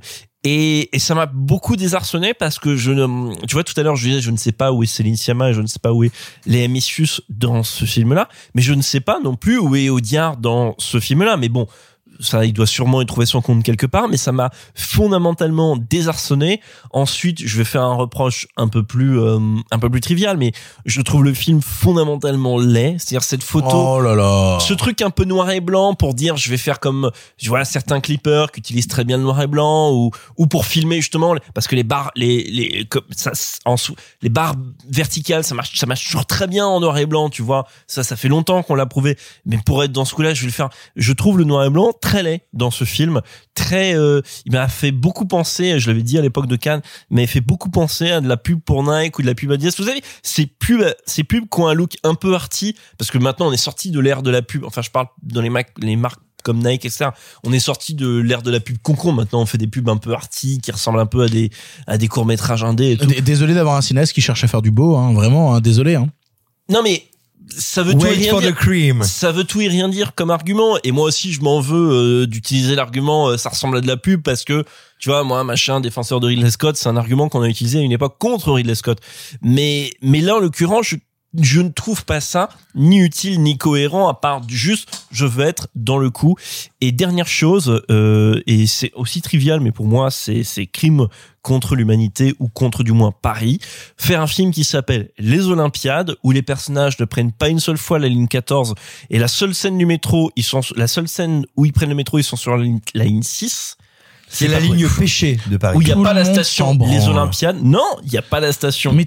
Tout le monde s'en branle et en plus il y a eu le problème du Covid à l'époque qui l'empêchait de filmer l'extérieur pour ne pas choper les masques. Je m'en fous. Oh bah, comme nous, on s'en fout que ce soit pas sur la bonne ligne de métro, tu vois. Parce que la majorité de la France est hors de Paris et s'en fiche de ça. Détail trivial, mais ce que je veux dire, c'est que pour moi, il y a, on en revient à ce que je disais sur le côté, il y a un regard très distant vis-à-vis de ce quartier, genre, oh là, un petit quartier que je filme de loin, machin. C'est mon- l'orientalisme dégueulasse. Voilà, c'est pour ça que tout à l'heure je parlais, j'ai utilisé le terme exotique. pas. Mais, mais vas-y, Simon. Mais si vas-y, veux. Simon, vas-y. Hein. Parce que je comprends pas ce que vous appelez par euh, orientalisme sur ce- la représentation du Non, quartier. mais ex- On les, on tu sais quoi On les regarde comme on filme des phasmes dans un documentaire sur France 5. Mais ce serait intéressant si ils savaient les filmer. L'énorme problème, c'est que ce film, c'est Oui Oui qui prend des wads ou Vin Diesel qui met de la crème bébé cadum. Ça n'a aucun sens. Déjà, c'est un film qui est atrocement mal filmé en ce sens-là qu'il se demande comment être malin et pertinent dans sa mise en scène. Et pourquoi? Il faut revenir à sa conception. Ce film, c'est Audiard qui veut mélanger trois récits de BD différents de Adrian Tomim. Adrian Tomim, immense auteur de BD. Mais c'est déjà le problème qu'il avait sur Dourouilledos, qui avait de monstrueux problèmes de scénario et d'écriture. C'est compliqué de mélanger trois récits qui se déroulent à Los Angeles, qui n'ont aucun lien entre eux, et d'en faire un film. Et c'est là quand tu disais les interactions n'ont aucun sens et sont ultra mécaniques et prévisibles, c'est parce que effectivement, bah rassembler ces histoires, tu le fais au forceps, au pied de biche, et à la fin, bah ouais, euh, ça t'éclabousse un peu. Donc revenons à la jeunesse du film.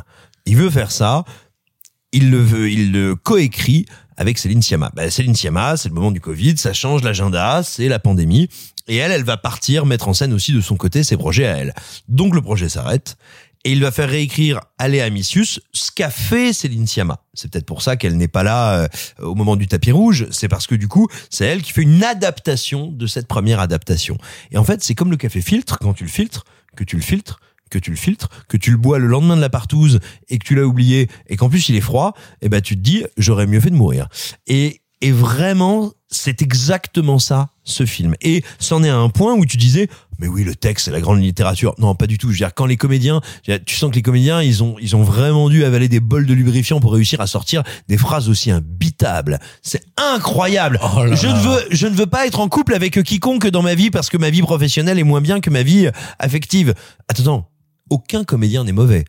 Mais aucun comédien, aussi brillant fut-il, ne peut réussir à se mettre en bouche un texte pareil. Moi, je trouve qu'il y a vraiment des très très belles phrases dans le film. Je trouve que vraiment dans l'écriture, il y a des phrases qui qui vraiment touchent au sublime par instant, dans la manière de, de dévoiler des sentiments simples avec une manière alambiquée pour essayer justement de, de masquer ces sentiments et de ne pas tout dévoiler au personnage qui est en face de soi. Je trouve qu'il y a des choses très très belles là-dedans. Sans doute, moi j'ai vu des projets RIA plus harmonieuses. Oh là et, là. euh, et, et vraiment, vraiment, c'est un énorme problème d'écriture que je ne saurais imputer à personne. Sinon, au processus qu'il y a eu créatif du film, effectivement, moi j'ai l'impression de voir Audiard sur un sujet qu'il ne connaît pas, ne vit pas, ne sent pas.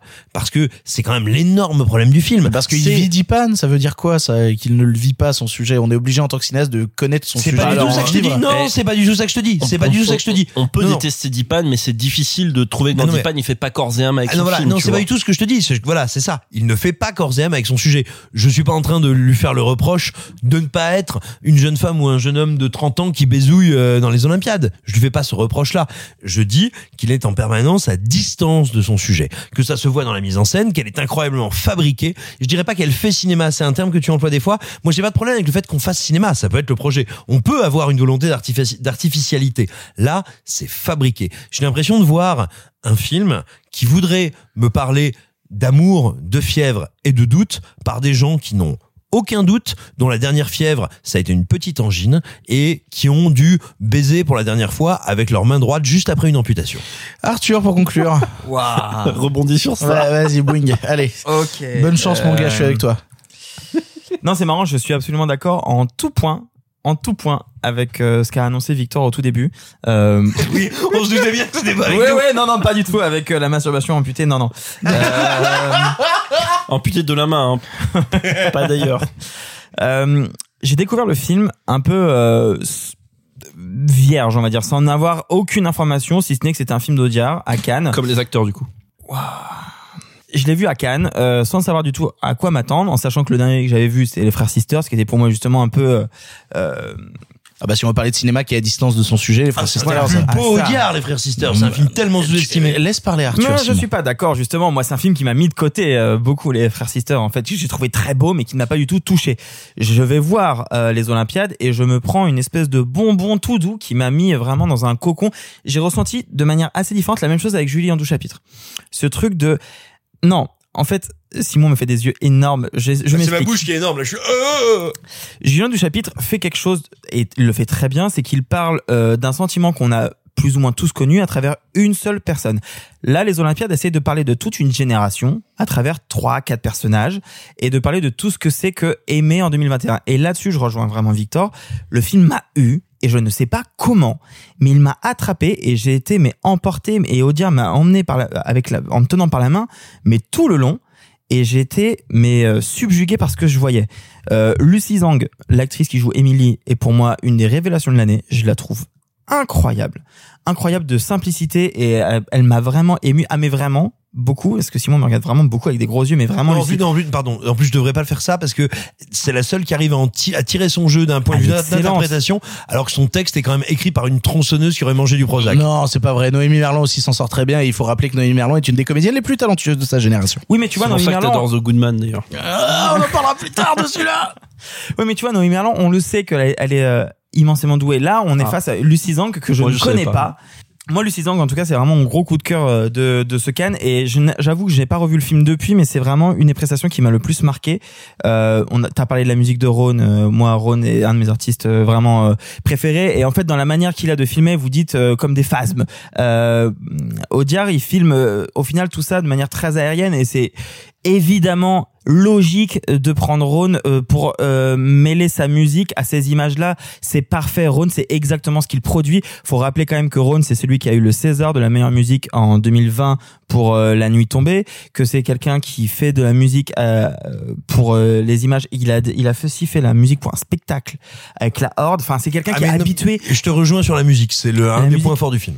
Et puis, tu parlais d'Adrien Tomine. Euh, je ne peux que conseiller les gens de lire Les Intrus, donc euh, la série de comics qui est basée sur euh, les six séries de comics qu'il a sorties. J'étais très surpris que personne ne parle de, de la BD sur laquelle est basé le, le film parce que c'est pour moi un, une grande œuvre, un grand, euh, et c'est un roman graphique si on peut appeler ça comme ça, même si c'est pour moi un terme un peu bâtard. De la BD d'auteur, quoi. Voilà, parce que euh, ça a été un best-seller euh, aux États-Unis, que c'est un mec euh, qui a beaucoup, qui bosse beaucoup avec le New Yorker. Vous avez sans doute vu ses couvertures euh, passer euh, sur les réseaux sociaux ici et là, et que la BD est, est superbe, et que justement, je trouvais que là où le scénario était franchement réussi, c'était dans sa manière de rétablir ce que racontait Tomine sur une jeunesse euh, californienne à quelque chose qui est au final plus universel et qui donc peut toucher aussi les Français. Et je trouve qu'en ça, ça marche parce qu'en fait, c'est universel ce qui est raconté.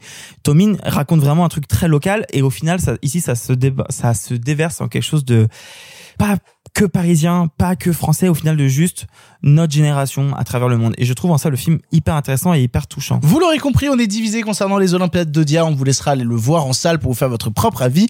On va partir maintenant sur un film qui fait un peu plus consensus puisqu'on va parler de My Son. At two o'clock, I get a call from this man. He's higher up than anybody in the police force. They asked me to come off this case. You're on your own, Mr. Murray. You know what's been going on here? Do you know the cops came into the office? They've got the computers, they've got the hard drives, they've got all the Iraq files. Tell me what I want to know.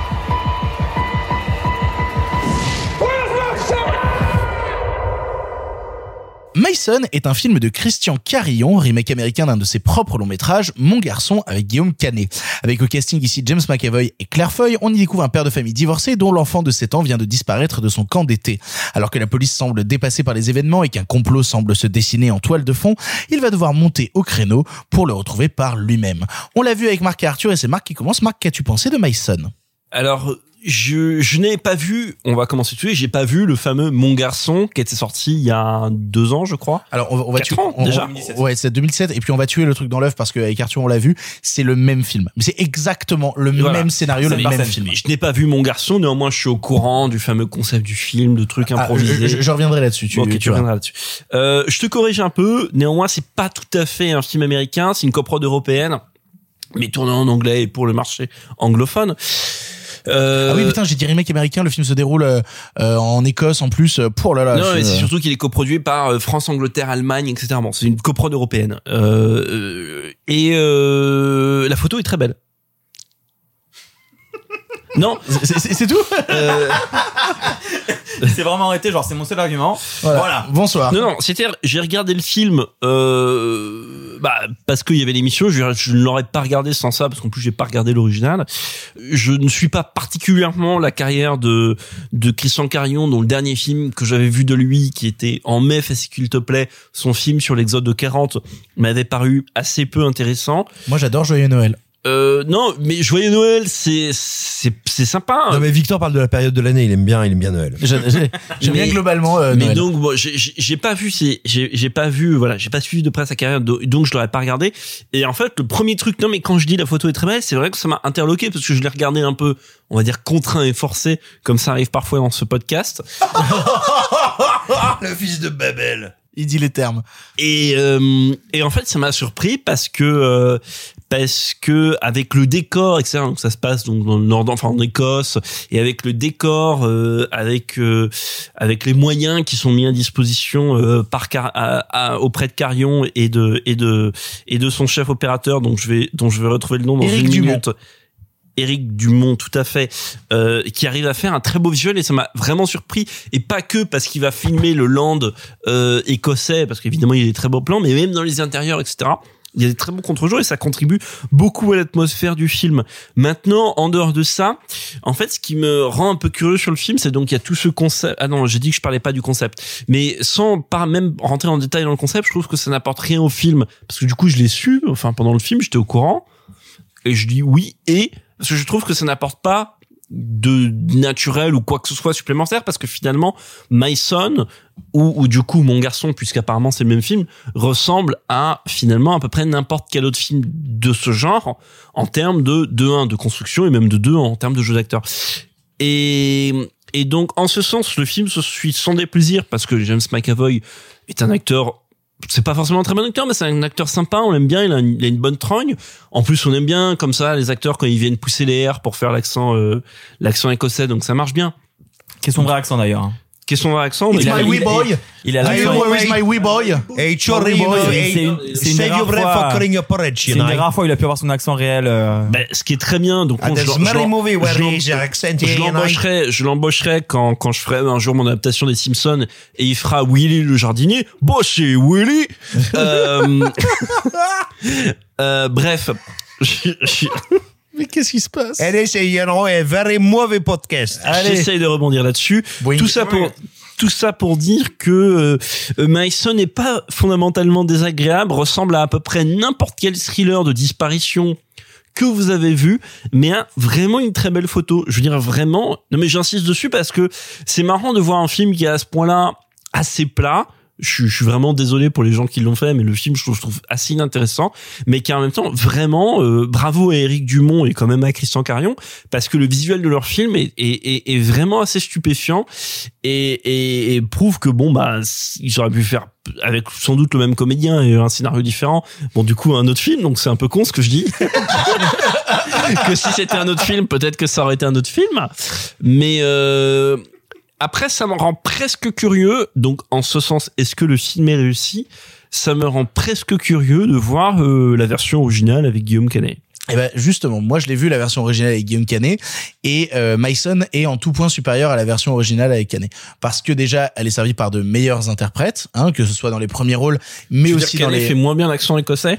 Non, Il non. fait pas bien Willy Non, mais c'est surtout que si tu veux même qu'on aille sur euh, les personnages même secondaires euh, dans euh, dans le film de, euh, de, de avec Canet la version de 2017, celui qui joue le mec euh, de sa meuf, c'est euh, Olivier de Benoît. Euh, et donc c'est Olivier de Benoît qui te fait une scène où il est là en train de t'expliquer alors voilà j'ai fait les plans de la maison et tout et, et non c'est c'est vraiment juste raté et voir Olivier de Benoît dans ce rôle je comprenais pas. Donc même dans les rôles secondaires je trouve que Mason est mieux servi. Mason est mieux servi aussi en termes de décorum parce que l'Écosse vient apporter mine de rien une patine à l'image globale. Puis même dans les scènes finales c'est-à-dire que toute la fin qui se déroule dans, dans un grand manoir euh, dans à la base dans le film de Kenneth se déroule dans, dans une école je crois. C'est une école abandonnée Ouais, c'est un truc abandonné, comme ça. ouais.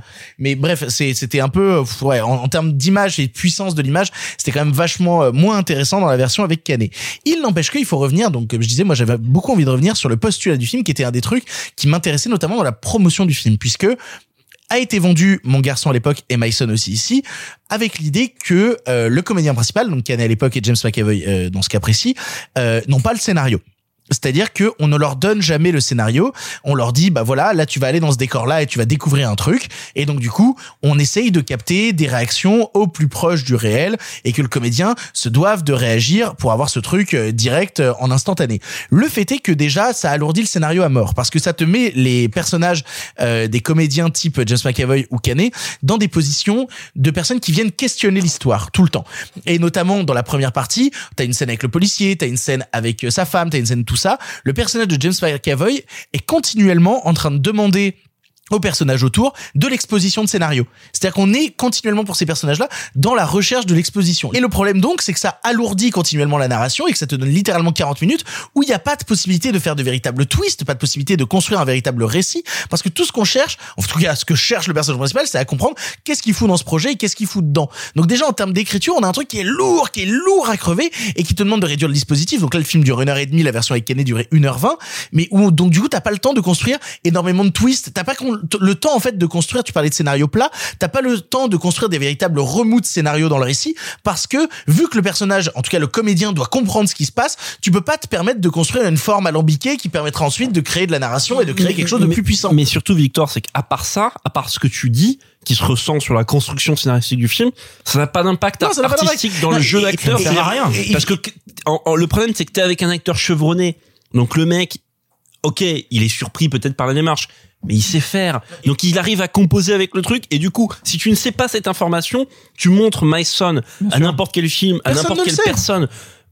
Euh, à part que la personne dira ouais bah le scénario est un peu redondant parce qu'il faut expliquer euh, voilà mais qu'il y a un truc de scénario qui est dans 3 milliards 3 milliards d'autres films ça ressemble finalement à n'importe quel autre film Et, et puis surtout, si tu veux que ça ressemble, ça ressemble pour moi beaucoup trop à mon garçon. C'est-à-dire que là où j'avais vraiment envie de voir Mason, c'est parce que je me disais, oh putain, vu que mon garçon a cette partie d'improvisation et donc de Guillaume Canet qui se doit de réagir à l'action à l'instantané, ça va être marrant de comparer quelles ont été les réactions de Canet à l'époque et quelles sont les réactions de James McAvoy et justement comment les deux se dépatouillent avec cette histoire-là parce que nécessairement, vu que chacun construit un personnage, à la fois un personnage qui est dirigé par Christian Carillon, mais un personnage qui est construit aussi par les propres le- du comédien, bah justement ça va être intéressant de voir est-ce qu'il va plus parler, est-ce qu'il va plus parler à tel personnage et tout. Moi qui suis qui suis fan justement de, de théâtre euh, où euh, on a du théâtre d'immersion, on a la possibilité en tant que personne qui vient voir la pièce d'influer sur l'histoire. Je me suis dit oh là là, en changeant de comédien, ça va littéralement influer sur l'histoire.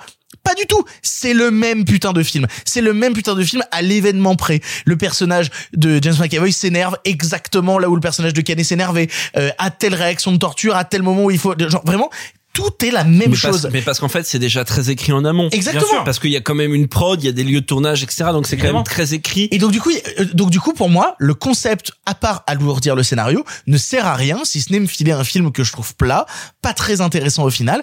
Et en fait, j'en suis très triste parce que c'est typiquement ce genre de concept que je trouve extrêmement ludique, mais dont le film au final ne fera rien Et si qui ce peut n'est pas euh, marcher au cinéma. qui- Et, et qui- mais, mais alors si, mais alors ça voudrait dire qu'il faudrait avoir une liberté de budget, une liberté de décor, avoir Oui, la possibilité donc, de dire donc que tu fais du terrain manique en fait. mais, mais oui, exactement. Mais c'est- c'est-à-dire ce truc-là, t'imagines si tu laisses vraiment la possibilité au comédien principal de découvrir l'histoire et que le Oui, personnage cas-là, soudainement faut quasiment façon rien JDR, écrire. Faut quasiment rien c'est ça, écrire. façon JDR, soudainement le personnage te dit, bah, en, en tout cas tu laisses la possibilité au personnage, est-ce que tu vas aller à gauche, est-ce que tu vas aller à droite, t'as booké le décor de gauche, le, le- le décor de gauche, le décor de droite, et tu vas t'adapter littéralement à ce que ton comédien propose. Là il y a un truc intéressant, là il y a un truc puissant, mais le film ne le fera jamais. Absolument pas. Arthur, du coup, toi aussi tu as vu euh, le- la version avec Canet, qu'est-ce que t'as pensé de Mason? Euh, moi, j'irais encore plus loin. Je trouve qu'en fait, en plus d'alourdir, ça impose des vrais problèmes de fond. Euh, on tu parlais de la photo. La photo, je te rejoins, euh, Marc. La photo est très belle. Est-ce que je vous l'ai dit Oui, mais la mise en scène est. Pardon. Euh, la mise en scène est très mal faite. Euh, Il y a une scène dont tu parlais donc dans l'école euh, dans la version française, mais qui se déroule là dans une maison. On ne comprend pas ce qu'il se passe. Il euh, pour tant pis, je spoil, mais euh, le personnage donc du père qui est joué par McAvoy euh, doit affronter trois personnes. On ne comprend pas où il est situé, comment il va. En termes de spatialisation, oui. C'est horrible. La Mais oui, spatialisation est mais- ratée. mais- Et c'est le même problème dans la version française. Parce qu'en fait, le problème, parce que vous l'avez dit, euh, il y a le dispositif, mais ce qu'il faut savoir par-dessus le marché, c'est que pour aller de pair avec tout ça, il faut que l'expérience soit immersive. Et du coup, le tournage a été très, très court. Le français a duré six jours. Et le, et le nouvelle version de Mason a, euh, McAvoy a tourné huit jours. Ah bah attends. Waouh Par non, contre, ça, du contre, coup- ça, je trouve ça ouf. Par, par contre, Bah oui. oui. alors là, je vais être d'accord avec Parce Victor pour faire un film de cette facture-là technique. Parce que franchement, t'as as deux trois un peu longs plans au stead dans le film qui sont pas à piquer des hannetons. Oui, oui, oui, mais alors du coup, c'est ce que c'est, c'est, c'est- là, je vais y arriver. C'est ce qu'expliquait à l'époque euh, Guillaume Canet quand il faisait le film. Il disait bah voilà, on me dit je dois rentrer dans cette maison et donc du coup il y a littéralement genre des bûches euh, rangées etc. Et soudainement je vois un cadreur surgir de derrière Mm. le tas de bûches pour soudainement prendre ma réaction et j'entends juste Christian Caron qui dit avance vers la maison, vas-y avance. Et donc du coup bah j'avance et je comprends pas où je vais. En vrai, je, je savais pas cette notion de tournage Ouais. réduit. En ça, je trouve ça plutôt impressionnant. Mais en Oui. vrai, le spectateur s'en branle. Exactement. En fait, c'est impressionnant, mais en fait, on s'en fout et surtout, ça alourdit tout le processus. Parce que même si c'est impressionnant, Canet aussi en interview, il explique que du coup, toutes les prises ont été faites en, en une fois, quasiment toutes. Donc en soi, c'est assez impressionnant, mais du coup, on a des prises qui sont parfois pas dingues. Euh, la spécialisation, on en parlait tout à l'heure, mais dans les deux films, elle est catastrophique. Il n'y a aucune tension qui sort de ces scènes, et pourtant, c'est quand même les scènes cœur du film. Et moi, j'ai un problème encore au-delà de ça. J'ai un problème avec euh, le fond de l'écriture du film. J'en ai marre euh, de ces films qui essaient de faire des proto-taken euh, fauchés et dont l'intérêt est donc là de nous montrer un papa qui a été absent, mais qui va sauver la situation, ou la maman qui a été là quand le papa était pas là, va devoir se mettre en retrait, pendant que le papa, il va non seulement sauver, et tant, pou- tant pis, je m'en fous, je spoil, mais va démonter un réseau de prostitution pédophile. En 5 minutes. Les doigts dans le nez, facile. Et, et surtout, c'est amené de manière absolument euh, pétée, quoi. Sur- surtout qu'avant d'en arriver là, qui est, on va dire, le dernier quart du film, avant d'en arriver à ce que tu dis, euh, Arthur, tout le film construit un truc avec ce couple dysfonctionnel, cet enfant qui ne sait pas où être, etc., dans cette famille sans amour. Et le problème, c'est que, en fait, pendant tout ce, ce passage du film, qui dure, on va dire, trois quarts d'heure, une heure, moi, j'ai pas arrêté de repenser à un même film qui a aussi cette photo un peu euh, Si- Simon achetait ce film qui s'appelle Faute d'amour. Ce film de vous l'avez vu Non. Faute d'amour. C'est un immense film. Zingadziev, celui qui avait aussi fait Léviathan. Léviathan, Mm. voilà. Un enfant a disparu, un couple qui ne s'aime pas, ou qui ne s'aime plus, ou qui ne s'est jamais aimé. Et qui n'aime même pas son enfant. Et qui n'aime pas son enfant, va le retrouver. Cherche, ou cherche vaguement à le retrouver.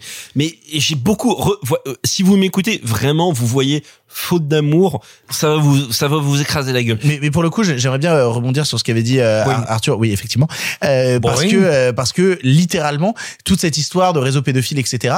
Il y a le moment où il va choper un mec dans le hangar pour le torturer. Euh, alors déjà, il est juste beaucoup trop énervé, c'est-à-dire Mais vraiment, en plus, t'as qui eu aucun élément en amont qui te permet de t'assurer que le mec qu'il est en train de torturer est véritablement un coupable. Et je me dis, oh c'est intéressant. Ça se trouve, il est tellement en train de vriller fucked up à l'idée de chercher son gamin qu'il va torturer le, le mauvais mec, qui va commencer littéralement avec le mec comment lui commence à lui dire, mais j'en sais rien, j'en sais rien, j'en sais rien. Il a tellement vrillé qu'il va torturer le faux gars. Et en fait, le gars lui dit, non non pas du tout. En fait, euh, on a un réseau pédophile. Waouh. C'est un Ouais, film qui te dit, vous avez raison d'être parano. non, non, non, mais c'est ça. Et à côté de ça, d'ailleurs, il est parano avec le nouveau mec de, le nouveau mec de sa femme qui, euh, qui l'a largué, qui l'a abandonné, donc comme toute sa famille. Et il y a une scène qui est complètement, mais à côté de la plaque, où donc euh, Canet, McAvoy, je sais plus, euh, les deux. Il y en a, un- euh, il y en a un, il est français et l'autre, il est. Ah oui, c'est ça. Ok. L'autre, il est de lui écossais. Ouais, c'est oh putain. Non. Non, euh, il y a une scène où donc euh, dans les deux films, le personnage s'énerve contre le nouveau mec de sa son ex-femme à cause des plans d'une maison. Elle est mieux réussie dans la version euh, My Son que Et dans la bah. version euh, Mon Garçon, parce que dans la version Mon Garçon, ça demande à Olivier de Benoît d'improviser et il y arrive pas. C'est-à-dire, tu regardes la scène avec Olivier de Benoît, il fait, bah voilà, bah quoi, c'est c'est les plans de ma maison, euh, je vois pas ce que le problème, hein, c'est bon. Alors, en plus, tu vois vraiment Olivier de Benoît qui fait, oui, bon, ça va, il dormira dans la cave, le gamin, c'est pas grave. et tu fais vraiment genre, oula, ok, tu sais pas quoi jouer, c'est terrible. En gros, il faut savoir que à ce moment-là du film, donc euh, le personnage principal du père est parano possible, se dit que tout n'importe qui peut être suspect, et à un moment, il en vient à suspecter même le mec de son ex-femme. Et quand, à un moment, au milieu d'une discussion qui n'a absolument rien à voir, il en vient à sortir les plans de la maison qu'il veut construire, on se rend compte qu'il n'y a pas les plans pour la chambre du gamin. Et du coup là, on se dit, eh mais attends, mais eh, ça se trouve, c'est toi le méchant en fait. Et c'est d'une lourdeur sans nom, ça ne marche pas, et c'est à l'image du Et ça ne film. raconte rien ensuite. Ça ne raconte rien, comme je trouve l'entièreté du film. Et, comme, le, comme, comme le rien. début, on essaie de lui dire, bah voilà, vous, vous bossez avec des grosses boîtes quand même, ça se trouve, on essaie de vous atteindre vis-à-vis du fait que vous bossez pour une grosse boîte. à rien. Le film accumule les pistes qui ne mènent à rien, jamais. Rien. Bah, après, ça pourrait être un truc, hein, les fausses pistes, euh, notamment dans le jeu de parano par rapport. euh, Ouais, mais là, Ouais, non, c'est pas ça. C'est pas ça. Et en plus, donc vous en parliez, euh, moi je trouve que vraiment ce dispositif scénaristique, il est certes impressionnant, mais de un, il n'apporte rien à l'histoire. Au contraire, ce n'est qu'un boulet qu'il se traîne tout le long et qu'au final personne n'y croit, même McAvoy n'y croit pas. Et c'est un vrai problème parce qu'au-delà de ça, euh, moi j'ai vraiment ce truc de pur. Enfin, je suis désolé, mais c'est c'est Alors, cliché sexiste au est-ce que- possible quoi. Est-ce que tu sais, ou est-ce que Victor sait, ou Simon, pourquoi le film a été fait? Comment il a été fait? Bah, parce que je pense que Je le concept un peu, le remake. Je pense que le concept un peu ludique et facile à produire parce que peu de temps de tournage a dû séduire justement euh, des coprods qui se sont dit il y a moyen de le faire à l'international et de séduire un autre public avec, tu vois. Moi, je sais juste que c'est l'agent euh, de McAvoy qui a eu le projet entre les mains, qui lui a dit tiens mec, ça c'est stylé, regarde. Après, Ah. comment il l'a eu, je ne sais pas. C'est peut-être une impulsion de McAvoy qui s'est dit oh je vais me mettre en danger, Bon. je vais essayer de faire un truc un peu rigolo. Parenthèse perso, ça fait deux pétards mouillés que je m'enchaîne avec McAvoy parce que juste avant, je m'étais fait le jeu 12 minutes où McAvoy euh, double et c'était Oh, aussi un gros pétard mouillé. C'est vrai Ah ouais, ouais, ouais. Ouais, ouais. Au-delà du et- pétard c'est mouillé. pas très bien. Euh, ouais. c'est marrant 30 minutes et une fois que t'as bon donc c'était juste pour la parenthèse hein, parce que à côté je je- j'ai une vie de gamer et Ah, euh, mais ça ça sera pour ça ça sera pour Ah, c'est- une autre émission Ah, c'est vraiment, on ne sait pas écrire et puis, oh, et regarde cet indice. Et tu crois que c'est une fausse, bah non, c'est pas Ah, une fausse piste parce qu'on est teubé. Non, Je suis dégoûté. Vous l'aurez compris, avec Marc, on aurait sûrement préféré jouer à Diablo 2 tous les deux ensemble plutôt que de voir euh, mais My tu sais que j'ai acheté Diablo Mais je 2 sais, c'est pour ça que je te dis ça. Resurrected Mais tu sais que moi aussi j'ai Diablo 2. non mais moi moi j'adore Diablo fait 2. d'avoir j'aimerais bien un mauvais qu'on jeu finisse l'émission parce que je Un mauvais jeu, c'est super Diablo 2, ça a pas la tête. Ah, Diablo 2, c'est très bien. Diablo 2 Resurrected, c'est juste le truc qui montre que vous êtes des vaches à lait. Mais bien sûr, il y a la touche G, la touche G qui permet de repasser à la version euh, originale Ouais. avec les Avec les vieux graphismes. Yonkli. Je suis Yonkli comme disent les jeunes. Vous l'aurez compris, donc on n'aime pas particulièrement My Son de Christian Carillon. Nous allons passer au dernier film du présent avant de parler des films. En bref, nous allons parler d'Albatros. J'avais jamais tiré sur, sur personne. J'ai l'impression que tout ce que je vis là, c'est comme si c'était pas réel. Le gars, il a dit que papa était pas un gendarme mais un assassin. Il avait le doigt sous, sous la détente. J'ai voulu le, le raisonner. Je voulais juste qu'il lâche son arme. Il nous abandonne là. Il est en train de faire une énorme connerie. Je voulais le sauver. Je l'ai tué. Albatros est le dernier film de Xavier Beauvois avec Jérémy Régnier. Il y raconte l'histoire de Laurent, un commandant de brigade de gendarmerie qui, en voulant sauver un agriculteur qui menace de se suicider, commet une bavure et le tue par erreur. Sa vie va alors complètement basculer. Simon, Marc et Arthur, vous avez vu le film Moi pas, donc je vais vous écouter. C'est Simon qui commence. Qu'as-tu pensé de Albatros? J'en ai pensé qu'il n'y a pas grand chose de plus plaisant, saisissant et intéressant au cinéma qu'un film qui te désarme, qui déjoue tes attentes et tes préjugés. Moi, j'ai aucun problème à assumer, hein, à dire ce film je le sens pas, ce metteur en scène ou cette autrice euh, me plaise, me déplaise, parce que je pense que c'est en assumant ses partis pris, ses préjugés, qu'on se laisse justement disponible au fait de les voir déjouer. Et le film les déjoue à quantité de niveaux en ce qui me concerne. C'est-à-dire que une bavure des forces de l'ordre, qu'on parle de policiers ou de gendarmerie, quand bien même, et comme Xavier Beauvois, même si je suis plus mesuré que lui là-dessus, il y a bien sûr une différence, a fortiori aujourd'hui en France, entre la police, enfin les gens qui tuent des gens, et les gendarmes qui assurent euh, le lien social. Pour- être dans la subtilité.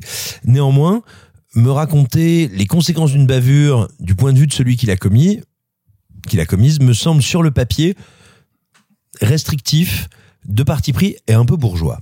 Et ben, sauf que je regarde le film et la grande beauté qui est sa limite conceptuelle, mais qui est sa grande beauté à ce film, c'est d'assumer ce point de vue-là.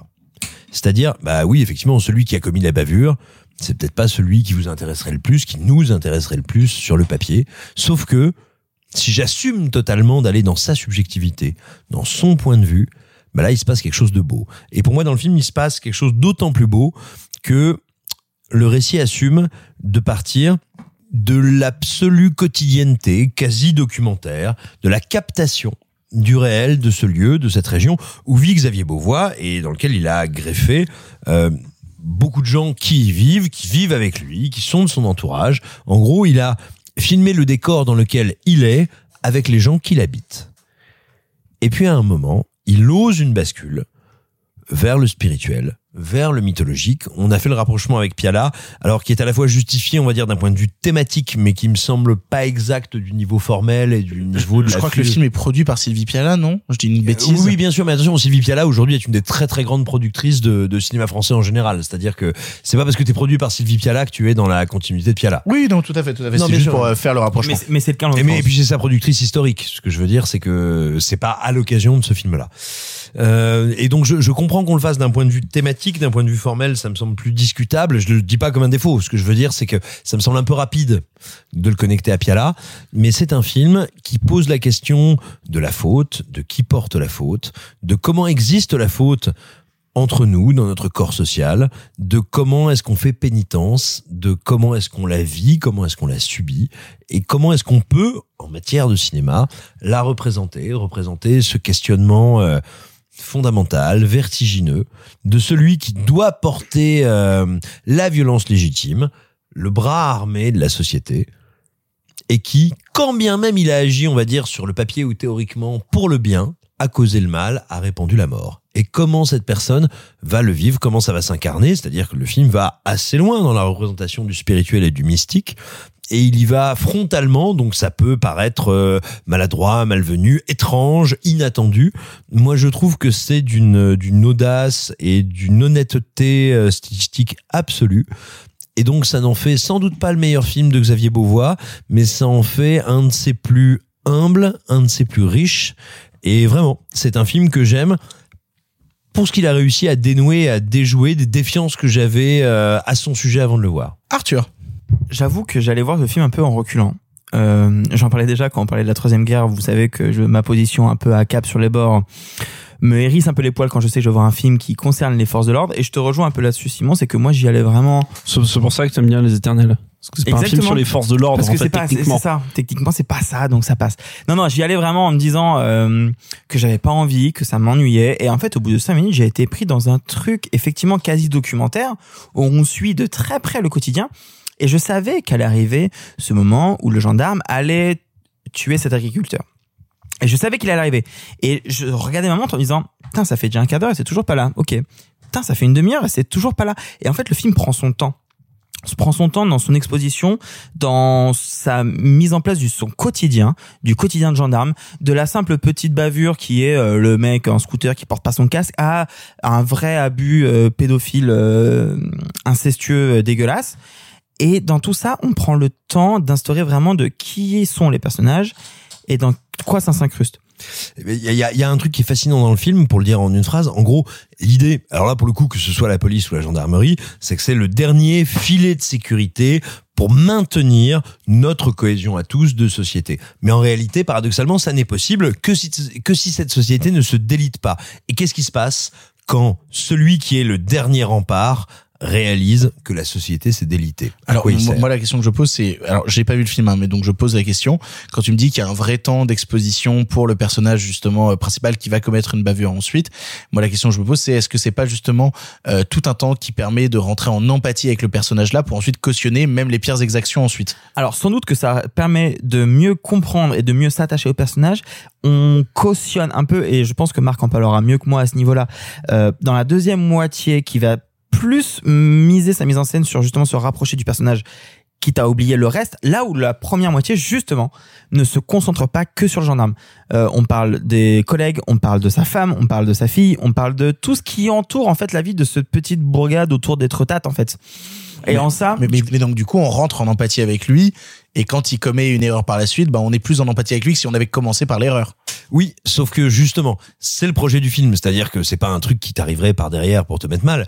En fait, l'idée, c'est ce que j'ai essayé de, de, de, de construire il y a quelques instants, c'est ce métier-là, ces métiers-là, sont le métier du dernier filet, du dernier rempart. C'est-à-dire que t'es aussi bien là pour récupérer le chat qui s'est perdu dans l'arbre que pour découvrir le corps du suicidé, que pour intervenir dans une situation d'inceste, de trucs monstrueux, que régler une affaire, que tout d'un coup te dire mon Dieu, cet homme va se suicider, je vais lui tirer dans la jambe pour qu'il ne meure pas, et c'est ça qui le tue. Et en fait, ce que le film te dit, c'est pas genre, bah regarde, c'est un petit peu bien, euh, c'est un petit peu bien, c'est pas si grave ce qu'il a fait. C'est pas ça. C'est un type qui réalise qu'il est censé être le dernier rempart, mais qu'en fait, derrière lui, dans son dos, derrière les remparts, il n'y a plus rien et donc tout s'écroule. Et puis derrière ça, moi je pensais vraiment voir l'histoire d'un gendarme euh, qui subit un truc qu'il n'a pas vraiment fait, enfin qu'il a fait sans vraiment le vouloir. C'est plus que ça. Le parallèle avec Petit Paysan est évident parce qu'en fait, pendant la première heure, il y a une omniprésence de la question de la misère paysanne qui moi m'intéresse beaucoup. Et quand se passe euh, le twist du film, à savoir le meurtre de l'agriculteur, s'interroge la question de, se pose la question de comment les autres interviennent. Et je trouve qu'en ça, il y a un jugement, mais qui, pour le coup, très intelligent. Il y a, je vais le citer par exemple, une scène où la femme du gendarme sort du, de la gendarmerie et est confrontée à une espèce de manifestation des agriculteurs qui disent on en a marre de se faire tuer, déjà qu'on se suicide, c'est énorme, il y a un suicide par jour, les agriculteurs en souffrent. Et en fait, d'un côté, t'as envie de te dire, ouais, mais le pauvre, c'est pas de sa faute, euh, il l'a tué. Et en fait, d'un autre côté, tu dis, oui, c'est vrai, c'est grave ce qui se passe pour les agriculteurs. Et le film réussit ça, à tenir cette, euh, cette euh, frontière mince entre pencher d'un côté ou de l'autre. Ensuite, il bascule un peu trop du côté du gendarme, et c'est pour moi ma limite. Je pense que avec Marc, on est un peu d'accord. Moi, j'ai surtout un gros problème avec le dernier quart du film, qui est une espèce de voyage euh, mystique, comme disait Simon, qui moi, pour le coup, m'a vraiment sorti du film parce que pour moi, c'était trop gros sabot et c'était trop forcé et c'était du coup totalement en désaccord avec tout ce qu'il venait de nous faire, qui était hyper ancré dans le réel. Mais à côté de ça, le film nous parle vraiment plus qu'une situation d'un gendarme, d'une situation globale d'un village en Normandie et de comment tout ça se conjugue et je trouve ça très intéressant. Euh, J'ai quelques réserves sur le film néanmoins. Euh, J'avoue que pendant tout le long je me suis demandé quelle était cette actrice qui jouait sa femme que je trouvais pas excellente. J'ai découvert par la suite malheureusement que c'était la vraie femme de Xavier Beauvois. Ah, ok. Très mais bien. euh, qui est donc c'est un monteuse historique et qui euh, qui est euh, voilà le film est très bien monté il y a pas de souci mais je trouvais que dans le rôle il y a voilà il y a des choses comme ça qui moi m'ont un peu sorti du truc. Le dernier quart ne m'a pas mais par contre je ne m'y attendais pas mais la première heure m'a en tout cas tenu d'une manière assez inattendue. Marc pour conclure. Et ben moi, un petit peu euh, contrairement à Arthur, j'y allais pas du tout à reculons, j'y allais même à fond parce que. euh, Alors, je, je crois que t'es un grand fan du Petit Lieutenant que t'as déjà cité plus d'une fois dans cette émission. Oui, non, il y a deux films de Xavier Beauvois, mais un peu comme presque tout le monde, que c'est des films qui d'habitude sont aimés. Hein. Il y a deux films de Xavier Beauvois que je trouve superbes, c'est euh, Le Petit Lieutenant et c'est euh, Des Hommes et des Dieux. Euh, et ces deux films qui d'ailleurs où il y a, des choses qui sont reprises là dans Albatros, ces deux films qui, euh, indépendamment de toutes les qualités qu'ils ont, on, on en une qui surnage parmi parmi les autres. Ce sont deux films qui montrent admirablement bien les hommes au travail, que ce soit les flics euh, les petits flics entre guillemets dans le petit lieutenant ou les moines entre guillemets au travail euh, les moines de Tibrine au travail dans des et du dieu. Et là la première heure c'est ce que vous disiez euh, Simon et Arthur la première heure d'Albatros c'est des hommes au travail c'est-à-dire on va filmer une région on va filmer des gens on va filmer ces ces ces gens qui dans le langage commun incarnent ce qu'on appelle les forces de l'ordre mais dans la réalité de tous les jours sont plus euh, des, des médiateurs, des citoyens qui font la médiation pour les conflits du quotidien, parce que pour beaucoup, la police de proximité, c'est-à-dire que ce soit les gendarmes ou la police municipale dans certains cas, c'est ça. Hein. Ben, c'est pour ça que je parlais de filet social. Voilà, un filet social, c'est les gens qui vont régler des problèmes avec votre voisin, ou pour caricaturer, hein, évidemment, c'est plus compliqué que ça. Et c'est des gens qui sont qui ont, qui ont cette double nature d'être en même temps une petite autorité lo- locale, pas très puissante, euh, et en même temps qui sont dépositaires de l'ordre et de, de les forces de l'ordre et qui donc sont armés avec des, des pistolets, avec des 9 mm. Et il y a, y a comme ça cette double nature que le film traduit très bien dans un premier temps en un mouvement de caméra quand on te montre le personnage de Régnier qui passe de sa maison qui est qui qui qui est juste à côté du du poste de la caserne de gendarmerie et que déjà on le montre en un plan de caméra, boum boum, passer de la maison à la caserne et ensuite en un plan de caméra, passer d'une trivialité qui dit à ses collègues pour quand même te faire comprendre qu'on est entre nous, on connaît tout le monde, on connaît les gens de la ville, c'est c'est tranquille. Je devrais pas dire c'est tranquille, c'est plus compliqué que ça, les gendarmes. Non, mais c'est le quotidien. Et de l'autre côté de dire, eh ben hop, on va décharger une arme dans un euh, voilà, charger plutôt, c'est l'inverse. On va charger une arme dans un truc de sécurité, je sais pas comment on appelle ça, euh, pour quand même te dire, il y a ce rapport de force entre les deux qui existe et qui est absolument fascinant. Et le film est très très très beau là-dessus. Je pense que pendant sa première moitié, c'est ce qui a parmi ce qu'a filmé de plus beau Xavier Beauvois. Et c'est marrant parce qu'ensuite, euh, quand je suis sorti, en fait, le film est très jeune dans mon esprit parce que je l'ai vu tout à l'heure. Donc le film n'a pas eu le temps, pour reprendre une expression qu'emploie souvent Simon, de vieillir dans mon esprit ou plutôt de grandir dans mon esprit, comme dit souvent Simon. Et en l'occurrence, il a un peu grandi dans mon esprit entre les quelques heures où je vous parle là et où j'ai vu le film tout à l'heure, et en vous écoutant aussi tous les deux en parler. Parce que quand je suis sorti de la séance, en effet, en fait, j'avais pas mal de, j'étais mitigé sur, on va dire, le deuxième acte du film où on rentre totalement, en fait, le personnage de Régnier euh, le qui a qui a tué le paysan se coupe du monde et la mise en scène du film se coupe du monde aussi. Alors il reste quelques plans sur les personnages secondaires où on explique ce que fait les agissements du personnage de Régnier, mais on sent bien que la mise en scène s'est coupée du monde comme le personnage de Régnier s'est coupé du monde pour aller faire repentance de son de son de son forfait. Et quand j'étais sorti de la salle, ça m'avait un peu désarçonné parce qu'en effet, je m'étais dit soudainement, Oh, c'est pas le film que je voulais voir, merde, parce que je- la tentation voulait que tu veuilles voir le film qui embrasse le point de vue paysan, qui embrasse ces mecs que tu vois devant le commissariat qui disent les flics nous assassinent, etc. Parce que c'est ce que tu veux voir, parce que c'est la tendance du moment, parce que et Bah, c'est la tension sociale qui nous traverse. Exactement. Et après, en fait, non, j'ai réfléchi pendant le temps de l'émission. Le film a du coup grandi dans mon esprit, mais pendant ce temps-là, assez court.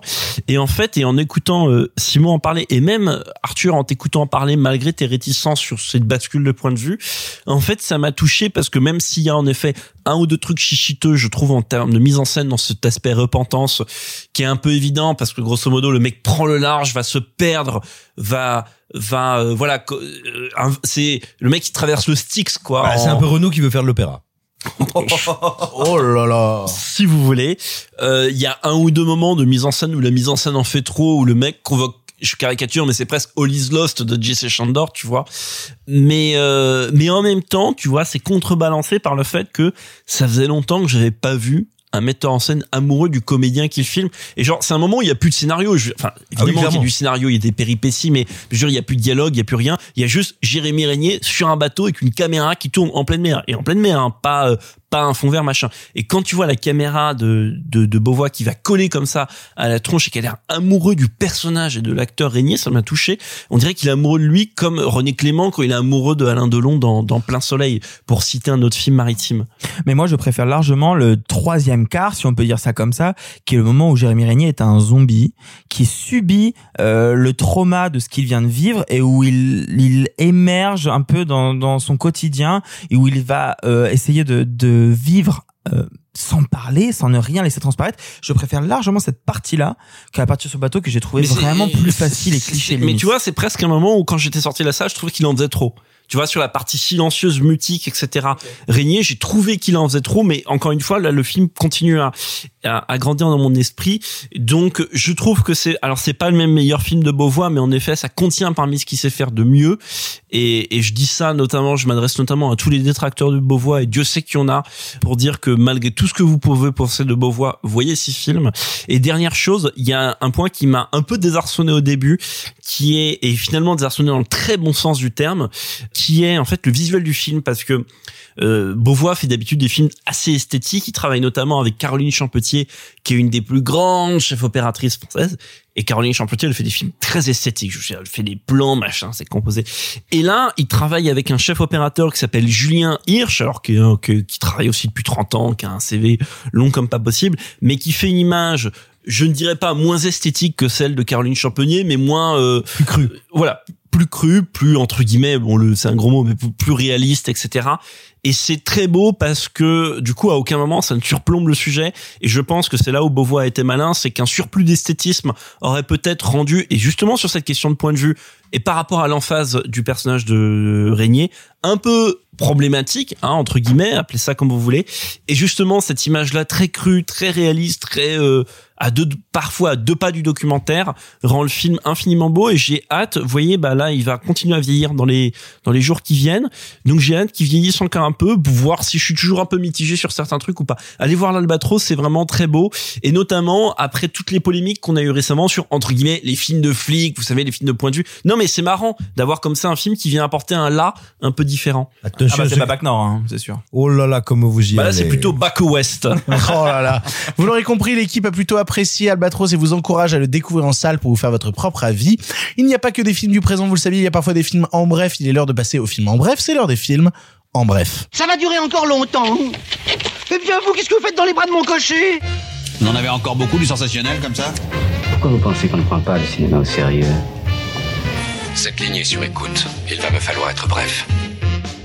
En bref, cette semaine, The Harder They Fall est un film Netflix, plus précisément un western, où l'on suit le hors-la-loi Nat Love, qui enfourche son cheval avec sa bande pour régler son compte à son ennemi Rufus Buck, un cruel chef de gang échappé de prison. Arthur, tu as vu le film, c'est toi qui nous en parles. En bref, qu'est-ce que tu as pensé de The Harder They Fall? The Harder They Fall m'a rappelé le fait que j'ai découvert l'histoire des États-Unis à travers le cinéma plus qu'à travers mes cours d'histoire. En fait, en histoire, on apprend Christophe Colomb, la guerre froide, et au milieu, pas grand-chose. Alors que moi, dans mes souvenirs de ce que j'ai appris que au collège lycée, l'école ouais, ouais. Ah, mais attends. Ah, mais pas à Paris. Non. Ah bon, d'accord. Voilà, Oh j'ai grandi en Picardie.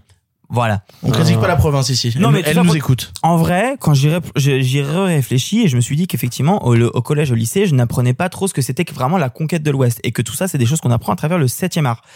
Or, le western qui raconte cette période-là est un genre majoritairement blanc, ce qui s'explique par euh, évidemment les lois ségré- ségrégation des années 20-30 et les race movies et par l'invisibilisation des acteurs noirs. Mais quand j'ai vu The Harder They Fall, je me suis posé la question, mais attendez, il y avait vraiment des cow-boys noirs? Parce que je ne savais rien sur le sujet. Et j'étais très surpris d'apprendre qu'un tiers des cow-boys de la conquête de l'Ouest étaient noirs. C'est énorme. Et tous les films qui traitent de ce sujet-là, à part quelques exceptions, je sais qu'il y a des Sidney Poitier, je sais qu'il y a des choses comme ça, mais c'est quand même très rare, sont blancs. Et en fait, la force du film euh, de James Samuel, qui se trouve être le, au passage le frère de Seal, le chanteur, est de reprendre des figures de cow-boys noirs connus et de fictionnaliser une histoire autour d'eux et de raconter donc c'est une histoire d'une vengeance euh, d'un personnage donc Nate Love. Les parents ont été tués il veut trouver euh, l'assassin et se venger quand il est adulte. Et en fait l'intelligence du scénario même si on peut pas on parlera du film après mais l'intelligence du scénario est de reprendre des figures qui existent et qui ont vraiment existé et que l'on n'a quasiment jamais vu au cinéma avant.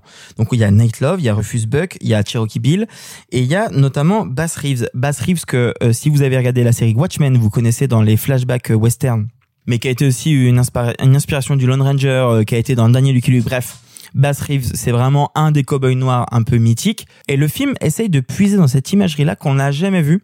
Et je regarde Marc en me disant, je ne connais qu'assez peu les westerns. Et j'ai l'impression que les westerns ont toujours blanchisé les personnages noirs, que les noirs on les voyait toujours en second degré. C'est d'ailleurs ce que disait le, réalisateur dans les interviews que j'ai pu voir de lui. Euh, voire même, euh, il citait La prisonnière du désert, qui est basé sur un roman de Alan Lemay qui parlait de Brie Johnson, qui est un cowboy noir et qui est dans le film blanchisé et qui est en fait un phénomène qui est euh, lié aussi l'histoire du cinéma. Mais initialement, le western a même blanchisé les natifs américains. Donc je veux dire, le, le western est un genre du fantasme et de la recréation et de la réappropriation de l'histoire. Oui, je veux dire, là, là, tu découvres que euh, l'histoire de l'Amérique est raciste. Ah bon? Oui. Ah bon? Et que pour reprendre ce que dit Simon, et là où là Simon a raison, c'est que le moment où le western naît et explose aux États-Unis, donc dans les années 1910-1920, c'est le moment où on, dire, le western n'est pas si loin derrière que ça. Hein. Faut quand même imaginer quand on crée le western. Bah, voire même, il naît à la il est- fin ouais, il, est- l'Ouest. il- il est en train de mourir. Voilà. Et le western, il est mort quelque part en 1911, la frontière, tu vois, quelque part. Bon. Et, donc euh, les gens qui ont connu la ruée vers l'est, tu vois, quand John Ford il tourne, euh, tu vois, Three Bad Men, qui est un, film qui a une scène de conquête de, de ruée vers l'or dingo. Il y a des gens sur le tournage, ils ont vraiment connu la ruée vers l'or. Donc euh, de l'autre côté, t'as as, l'idée de dire on va recréer un recréer un truc de manière documentaire avec des gens qui étaient, et de l'autre, on va romantiser, on va print the legend, on va on va romantiser le truc, évidemment de manière blanche, parce qu'on est dans une, une Amérique à dominance blanche, ségrégationniste, raciste, tout ce que tu veux. Donc c'est pour ça que au début tu vois quasiment pas de cowboys noirs. C'est pour ça qu'au début les les euh, centaines de milliers de Chinois qui avec sont les mecs qui ont construit le chemin de fer sont pas dans les films ou apparaissent à peine dans l'arrière-plan et ça va mettre des décennies. Maintenant, après, il va quand même y avoir, tu sais, après, je termine ma parenthèse, mais il va y avoir comme un petit tournant euh, euh, dans les années 50-60 parce que avoir la figure du cowboy noir qui va, qui va émerger, qui va devenir un peu mythologique à son tour, notamment grâce à un mec qui s'appelle Woody Strode. Oui. Euh, Woody Strode, dont j'ai fait le, par ailleurs le portrait dans le dernier revue et corrigé, qui est consacré au second rôle. Connaissez-vous revue et corrigé? Non, mais Woody Oui, Strode, seul. qui non, c'est pas le seul parce que tu l'as dit toi-même. Il y a des ciné Poitiers qui a déjà fait des. Mais ça, attention, c'est pas le seul, mais ça reste pour autant des, des exceptions. Jusqu'à Danny Glover, qui lui-même, a, a- a- dans Silverado, si je dis pas de bêtises, voilà, joue. Euh, mais ça reste en effet des raretés. Après, on peut aller jusqu'à Will Smith dans Wild Wild West si vous voulez. Non. Mais, mais Non, on donc fera non, pas ça. non, Ah on non, fera mais- ça. non, fin de la parenthèse, t'as raison, ça reste euh, des exceptions et donc ce n'est pas représentatif de l'histoire du western tel, tel qu'on l'a. Et surtout, ce que je trouve hyper intéressant avec The Harder They Fall, c'est que là, tous les personnages principaux sont des cowboys noirs qui ont vraiment existé. Donc, qu'ils ont vraiment existé ou pas, au final, qu'importe. Mais là, ce qui est intéressant, c'est que tous les personnages principaux sont noirs. Il y a une séquence qui est assez intéressante et assez forte où ils vont dans une ville blanche, où tous les blanches sont des personnages secondaires. La ville est blanche, ils sont pas en blanc, c'est vraiment grossier. Mais au moins, il y a ce truc de remettre au second plan les personnages blancs, ce qu'a fait le western pendant de longues années. Et là-dessus, c'est très intéressant. Le film, en fait, au fond, est un film assez pop, assez pulp, qui reprend une BO. Alors, il faut savoir juste que c'est un film à basé alors c'est compliqué, je vais essayer de faire simple. Euh, le réalisateur, donc euh, Jesus euh, Samuel, est donc fait partie d'un groupe qui s'appelle The Bullets, qui a fait un album qui a été accompagné d'un court métrage en 2013 qui s'appelle They Dine by Law, qui durait 40 minutes et qui reprenait déjà des figures ici présentes, notamment euh, Bass Reeves, qui était joué par Michael Key Williams, qui est euh, feu, qui est Michael Key Williams et qui est là, il essaye d'expandre et d'agrandir, et ça fonctionne plutôt bien, de, ce- truc de donner de l'ampleur à des personnages que lui, en tout cas, de ce qu'il a dit en interview, n'a jamais pu voir à l'écran. Lui, il explique être un, un grand fan de western, mais qu'il a grandi en voyant des grandes figures blanches et qui voyait les noirs un peu au fond, au coin, mais ils n'avaient pas le droit de boire, etc. Lui, il essaie de leur donner de l'ampleur, de leur donner du volume. Et je tiens à préciser que le personnage principal est joué par Jonathan Majors. Si vous ne connaissez pas encore notre Jonathan Majors, alors qu'il a joué dans Lovecraft euh, Country, dans Loki, dans Die Five Bloods, sachez que Netflix a sorti un peu en catimini un film qui a été encensé aux États-Unis, sorti il y a deux ans, qui s'appelle The Last Black Man in San Francisco, où il joue un des rôles principaux, qui est réalisé Avec par Danny Glover. Euh, exactement, et qui est réalisé par Joe Talbot, qui est un film sur la gentrification et sur les mythes qu'on utilise pour se construire, qui est magnifique. Et Jonathan Majors, qui a un futur très grand, qui jouera dans bah, Ant-Man 3, Creed 3, bref. Je ne peux que vous encourager à découvrir et The Last Black Man in San Francisco et The Harder They Fall, même si le film a des limites pour ce qu'il veut raconter. Et peut-être rappelons que le titre est est un hommage à The Harder They Come, qui est un film policier jamaïcain qui a été une énorme percée dans la représentation dans le cinéma américain des personnages afro-américains. Extremely violent individuals. Jump, mother. She ain't gonna end well for you. Really?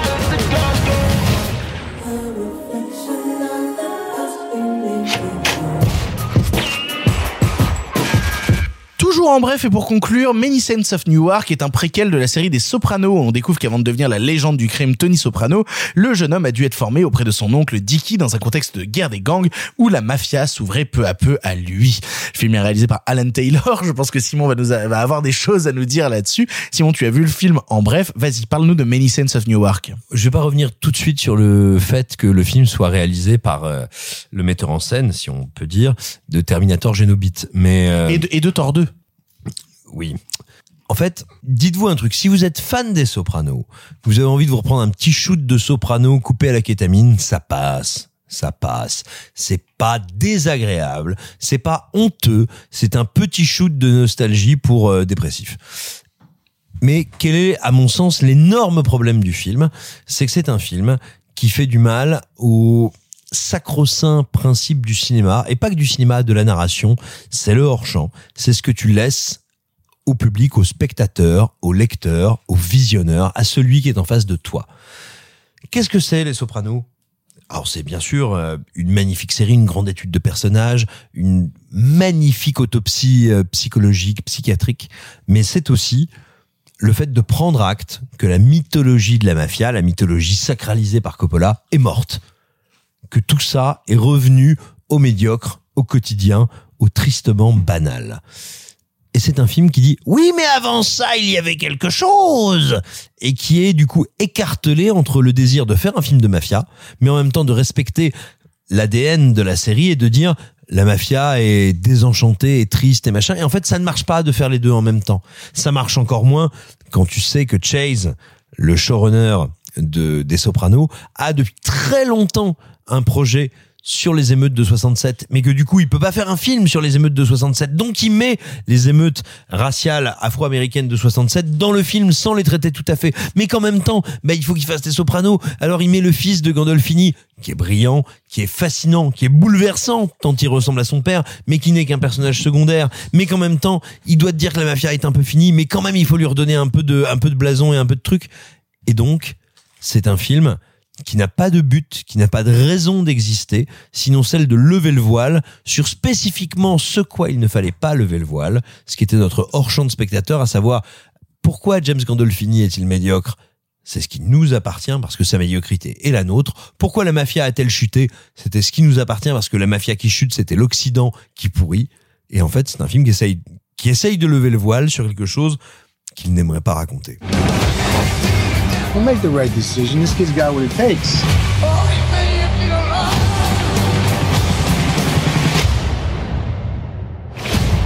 As far as your nephew goes,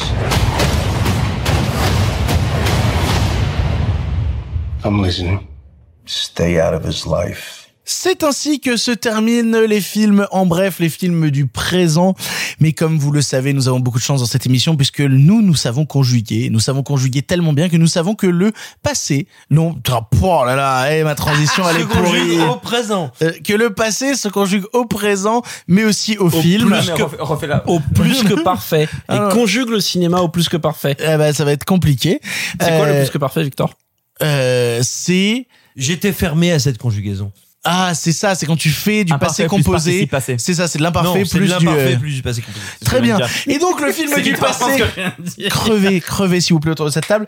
Euh, nous allons maintenant parler du film du passé de cette semaine, film du passé qui est en partenariat avec TCM Cinéma. Connaissez-vous TCM Cinéma qui nous accompagne toute l'année? TCM Cinéma. Nous vous parlons du Prestige de Christopher Nolan. En avant.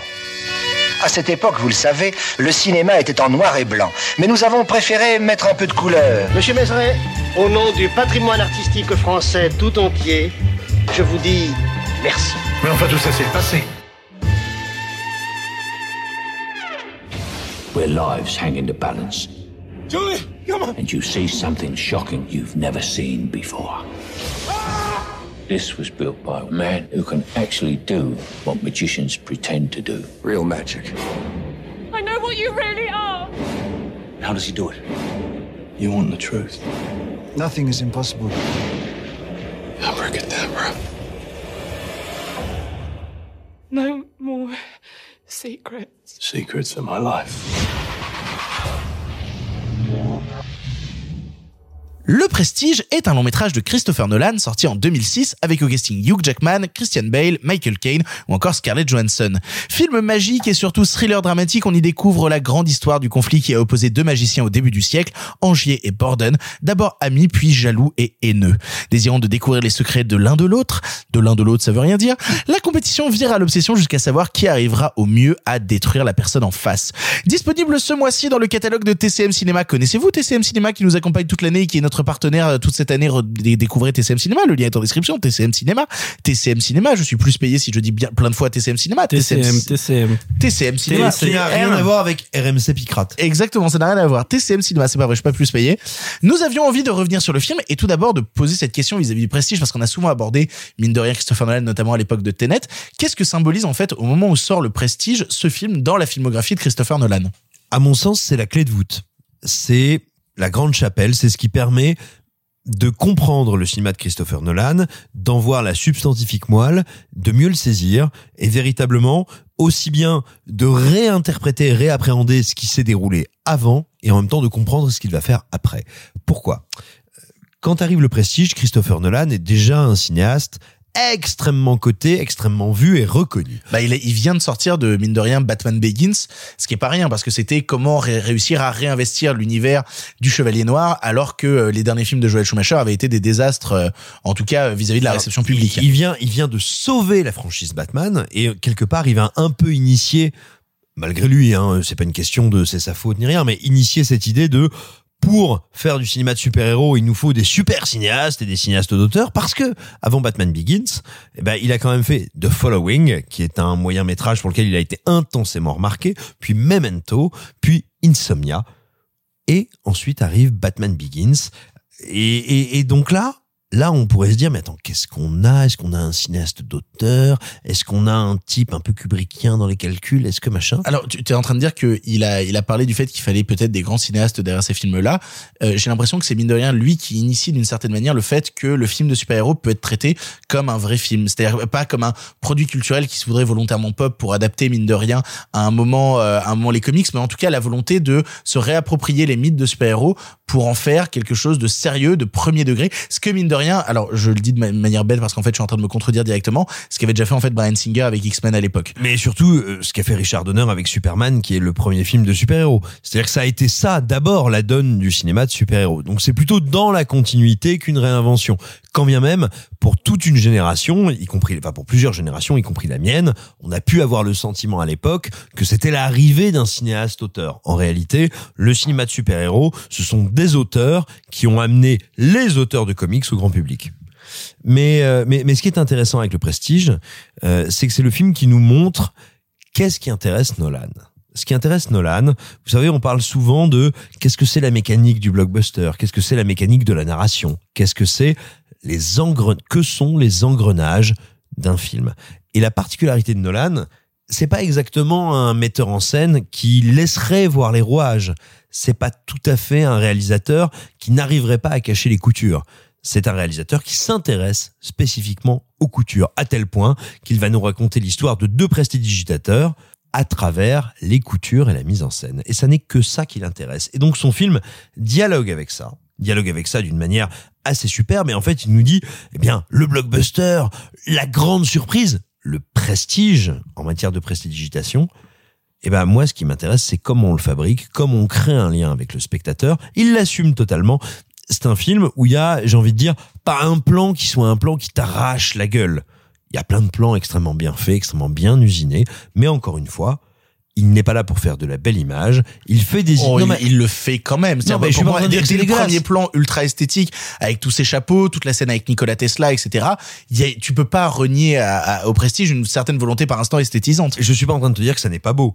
Je te dis que il fait des plans qui sont là pour sublimer la coulisse, pour te raconter la coulisse, te raconter la technicité. Ce que je trouve incroyablement plus intéressant que ce qu'il fera par la suite, à savoir filmer la technicité. Et ce qu'il y a pour moi de magnifique dans le prestige, c'est qu'il fait un acte de foi qu'à mon sens il ne refera plus jamais dans sa filmographie, c'est que il dit tout simplement, eh bien, je vous raconte la machine, je vous raconte la technicité, mais à un moment, moi, metteur en scène de la technique, metteur en scène qui vient d'Oppenheimer quelque part, qui raconte à la fois la question de la technique, les chemins de traverse qui ne qui ne vont nulle part, qui ne mènent nulle part. Lisez Oppenheimer, c'est facile. Euh, pas Oppenheimer, mon Dieu. Pourquoi, pourquoi Parce que c'est son prochain film. Non, attends, oui, Oui, pardon, oui, oui, attends, excuse-moi, attends, attends, attends, excuse-moi, lapsus, attends, il faut Schopenhauer. Pardon, oui, non, non, non plus. Non plus. Non, je ne sais faut- pas. Je vais lancer au hasard. Est-ce que ça se termine par Hour Rutger Hauer. Jack Bauer. je, peux, je peux continuer longtemps comme ça. Excuse-moi, il va falloir que je reprenne Heidegger, voilà. Pas tomber loin. Ah, pas très loin, oui. Euh, Rutger Hauer, Heidegger. mais, mais alors c'est marrant, tu parles du fait de raconter la technicité, etc. Moi, c'est un truc que j'aime beaucoup euh, quand je regarde euh, le Prestige, c'est que je trouve que c'est un peu la forme matricielle de, de ce qui va suivre dans son cinéma. C'est-à-dire qu'on a un peu eu tendance à décrier certains films que moi je trouve plutôt intéressants, mine de rien, euh, et on, on aura des débats là-dessus si vous le voulez ou pas. Mais par exemple, moi j'aime plutôt bien ce qu'il fait avec Inception, j'aime plutôt bien ce qu'il fait avec euh, Interstellar, et mine de rien, j'aime plutôt bien ce qu'il fait avec Tenet. Et c'est des films qui euh, sont composés mine de rien de plusieurs parties qui t'expliquent en fait en quelque sorte. J'ai l'impression de, voir un maître du jeu quand je regarde Christopher Nolan, qui te donne les règles du jeu en début de film, qui t'explique les règles du jeu parce que mine de rien, il te fait des films qui se veulent par certains aspects. Alors certains trouveront ça un peu branlette, mais qui se veulent par certains aspects mine de rien un peu complexes. Et donc il faut expliquer les règles du jeu en amont.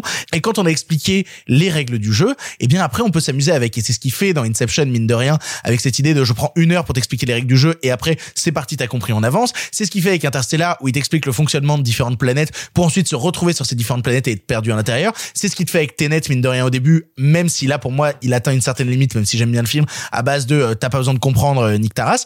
Et c'est ce qui fait pour moi dès la première scène du Prestige et je trouve ça brillant avec le personnage de Michael Caine qui commence à t'annoncer un tour de magie se déroule en trois actes. D'abord l'exposition, la manière dont on te présente, on te montre que tout est vrai, etc. Puis on te fait le tour, puis on avance dans le tour. Et quand on a fait le tour, et ben justement on fait le prestige. Et c'est ce qui fait encore une fois, et c'est mine de rien à l'époque où il écrivait ce scénario avec euh, Jonathan Nolan, son frère, où il avait cette volonté-là d'être dans plusieurs temps et donc de t'annoncer, et j'aime bien mine de rien cette idée-là, qu'on te montre les cartes, le réalisateur te montre les cartes du jeu qu'il a en main au début du film en disant voilà avec quoi je vais m'amuser, est-ce que t'as bien compris les cartes que j'ai, maintenant on s'amuse. Si tu veux, ce qui me paraît extrêmement intéressant sur le prestige, et pour reprendre un, petit peu ce que tu dis, et justement, contrairement à, à Tenet, euh, qui est un film que j'aime bien, c'est que le prestige a, a, fait ça de fort en termes de justement prestige autour de magie. De d'habitude, on dit souvent des films quand ils sont programmatiques que c'est un défaut parce qu'ils annoncent quelque chose et ensuite ils s'y tiennent.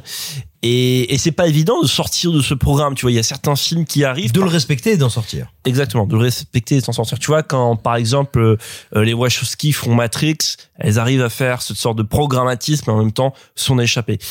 Euh, mais beaucoup de films n'y arrivent pas. Et, ce qui est intéressant, c'est que le prestige, dans un sens, si tu veux, n'y échappe pas. Mais à l'époque, ça paraît neuf parce que, un peu comme l'a dit Simon, il y a en effet, il y a beaucoup de films qu'on qu'on qu'on utilisé à peu près tous les artifices qu'on voit dans le prestige on va revenir jusqu'à Vertigo, Hitchcock, la dissimulation de la vérité, les apparences, la renaissance d'entre les morts, le double, tout ce que vous voulez. Mais, mais sauf que c'est des films qui, qui cachent, comme euh, je vais reprendre ce que Simon disait à propos des, des coutures, c'est des films qui cachent leurs coutures.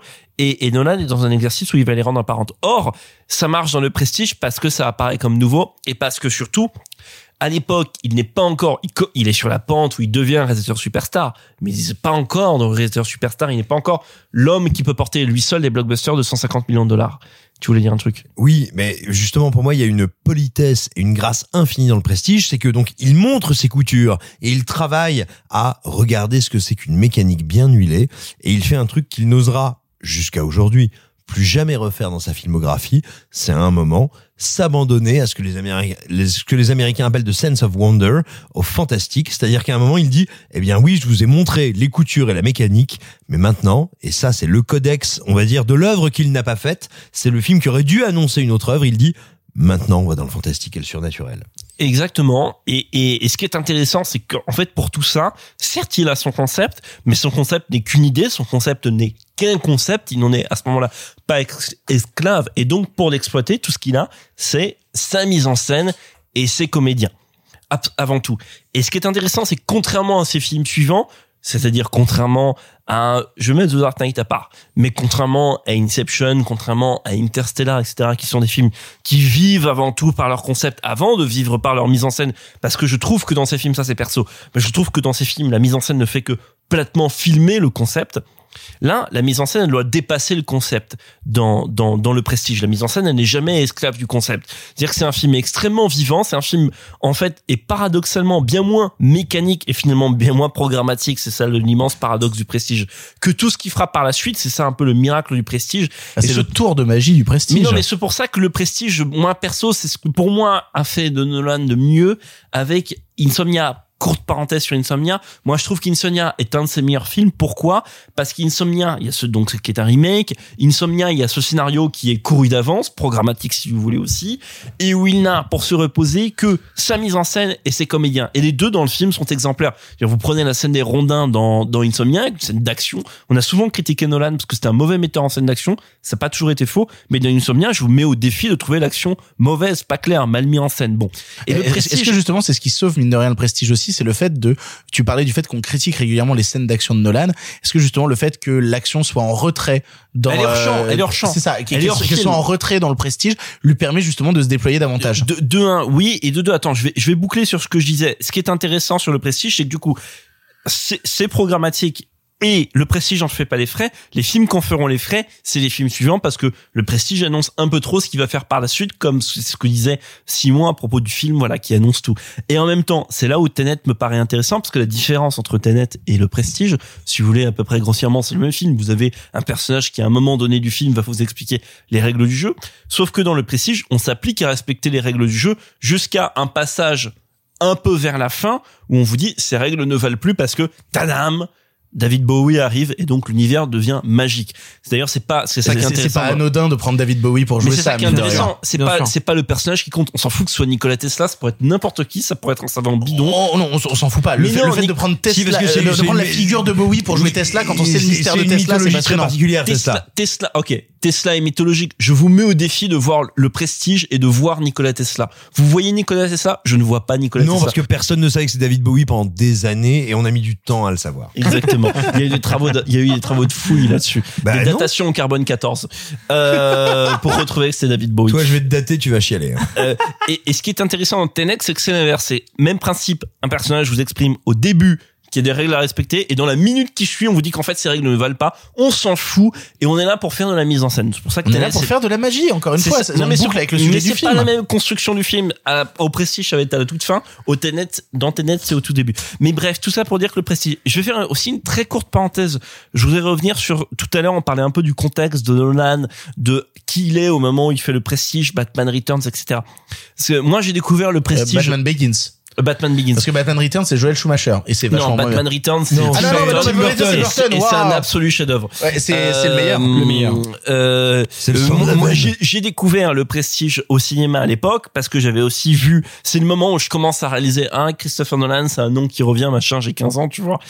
Et, et, T'avais 15 ans, putain de et, et, et ce qui est intéressant, c'est que à l'époque, et ce que ce que ce que vous n'avez pas dit tout- tout à l'heure, Simon a mentionné le le, le Superman de de Richard Donner. Ce que vous n'avez pas mentionné, c'est à quel point à l'époque, en 2005, quand Batman Begins sort, Batman Begins et Christopher Nolan représentent un choc des mondes parce qu'il y a la confrontation dans le monde du blockbuster super héroïque entre entre pour caricaturer la vision de Christopher Nolan qui est Batman Begins. De l'autre côté faut pas oublier qu'il y a Bryan Singer qui fait Superman Returns qui est un blockbuster qui est aux antipodes esthétiques thématiques tout ce que vous voulez de qu'un film que moi j'aime beaucoup mais qui est un film qui est pas dans la bonne époque un film qui s'est trompé de s'est trompé de siècle et qui est la suite du Donner d'ailleurs et, euh, ce qui est intéressant, c'est de voir à partir de ce, ce moment où le blockbuster va bifurquer, ce moment où le blockbuster va commencer à prendre lui les stigmates post 11 septembre, etc., héros torturés, tout ce que vous voulez, qui atteindront leur paroxysme jusqu'à jusqu'à jusqu'à The Dark Knight. Et entre ça, entre tout ça, t'as le prestige qui vient te dire, il y a quelque chose qui cloche dans cette machine bien huilée. Pas anodin par ailleurs que le prestige se passe dans l'Angleterre fin du 19e, qui est une période fantasmée, qui a été fantasmée par énormément de cinéastes et écrivains, et qui te dit il y a quelque chose aussi qui coince dans ce royaume de d'apparence un peu euh, un peu euh, Victorienne et compassée. Voilà. Non mais c'est hyper intéressant. Euh, moi, Le Prestige, c'est un film que j'ai vu trop jeune, je pense, et que j'étais ravi de redécouvrir parce que pendant longtemps, pendant de longues années même, je dirais, ça a été pour moi un, un Nolan mineur.